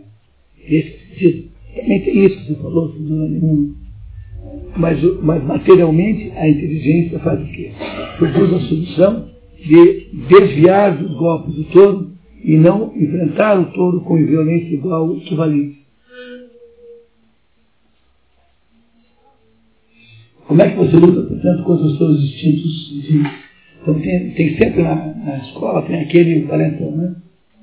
Então, às vezes é melhor você é, manipular a força do valentão do que brigar com ele. Tudo seria muito maior que você. Às vezes, é, não é para revidar com violência. Às vezes, o jeito como você ganha a guerra é revidando sem violência. É como ele faz aqui, controlando o touro de guerra. Vamos ao oitavo? O oitavo trabalho. Os cavalos de Diomedes. Depois da jornada de Creta, seguindo outro conselho de Hera, Euristeu enviou Hércules a Trácia para trazer os cavalos do rei Diomedes. Esses perigosos animais ficavam trancados nos estábulos reais, presos a pesadas correntes. Dizia-se que suas mandíbulas eram de bronze, que só se alimentavam do carne humana. Porém, ainda mais temível do que os cavalos era o próprio Diomedes, rei dos selvagens Bistones. Filho de Ares, deus da guerra, sua paixão pelas batalhas estava no sangue. Todas as vezes que saía de sua belicosa tribo para combater, a ruína, a destruição espalhava-se entre seus infelizes vizinhos. Quando Hércules foi para a terra dos ferozes Bistones e de seu rei sanguinário, levou consigo amigos estavam prontos a lutar a seu lado, se fosse necessário. Entre eles estava Abdera, um jovem ousado da Lótrida. O herói e seus companheiros chegaram à Trácia pelo mar. Hércules logo descobriu o estábulo, e enquanto seus companheiros desabavam sobre os guardas para amarrá-los, ele desacorrentou os animais de suas baias e, segurando-os pelas rédeas, conduziu o tropel até o navio. Ainda longe, avistou uma horda imensa de pistones, liderados por Diomedes, que montavam corcel preto. Conforme avançavam, gritavam ferozmente e brandiam suas compridas lanças. E não estavam felizes com a possibilidade de roubar os cavalos, né? Notou que a planície onde estavam ficava abaixo do nível do mar, e se mantinha recuado por causa de uma parede de dunas, formadas pela areia, de onde, de onde que, que as ondas lançavam. Vamos, ajudem-me a abrir um canal para inundar a planície, gritou aos companheiros. E antes que as palavras tivessem saído de sua boca, ele já estava cavando com tenacidade. Após derrotarem o inimigo, Hércules e seus amigos verificaram que tinham sofrido uma triste perda. Os cavalos selvagens haviam estraçalhado a videra. Não haviam palavras que pudessem descrever a dor de todos eles diante da morte do jovem, tão bravo e corajoso. Hércules pediu aos seus companheiros que dessem um funeral esplêndido à vida. É, o que não está contando aqui é que eles capturaram Diomedes e jogaram o Diomedes para que os seus cavalos o comessem. Então o Diomedes foi comido pelos próprios cavalos. O que, que Hércules fez? Na hora em que eles estão roubando os cavalos, aparece Diomedes, que é uma turma de malfeitores. Porque ali pior que os cavalos são o Diomedes e seus amigos. Tá? E aí então eles, ele percebe que há uma planície e ele, com a força que tem, abre um buraco nas dunas e inunda aquilo de água. E aquela inundação mata todo o exército de Diomedes, exceto o próprio, que eles jogam para ser comido pelos cavalos, para experimentar a própria receita que ele dava para os coitados que apareciam lá, que viravam comida dos cavalos carnívoros o veneno. Muito bem, pessoal. Então o que, que nós temos aí? Qual é o significado simbólico disso?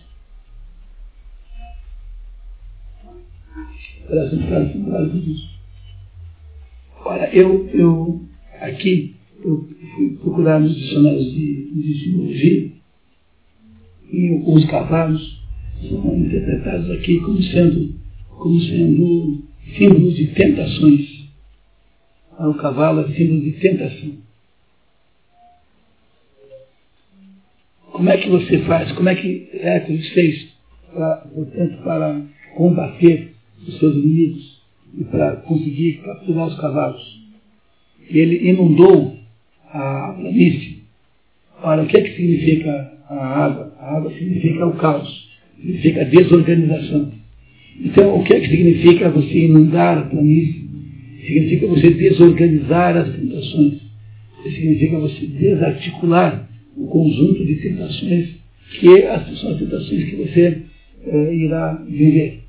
E com isso você consegue derrotar o, as tentações, consegue então realizar mais um passo na direção da, da, do ganho do controle. É mais ou menos assim. Se você é um sujeito que é tentado a beber, a beber álcool, então não vá no bar. Não vá ao bar. Você, quando você não vai ao bar, você está destruindo a tentação de beber. Entendeu? Não ir ao bar significa destruir a base onde se manifesta a tentação da bebida. Para dar um exemplo bem simples e óbvio é, de uma coisa que se possa contar para uma criança. As tentações são vencidas a partir de esforços de desestruturação dessas tentações. não andar com amigos, com amigos, Se você tem uh, amigos maus, seus, seus amigos fazem besteira, seus, seus amigos dessas crianças fazem coisas erradas, não ande com eles. É isso que a gente está aprendendo. É preciso desorganizar as tentações. Senão você não as vence de modo nenhum.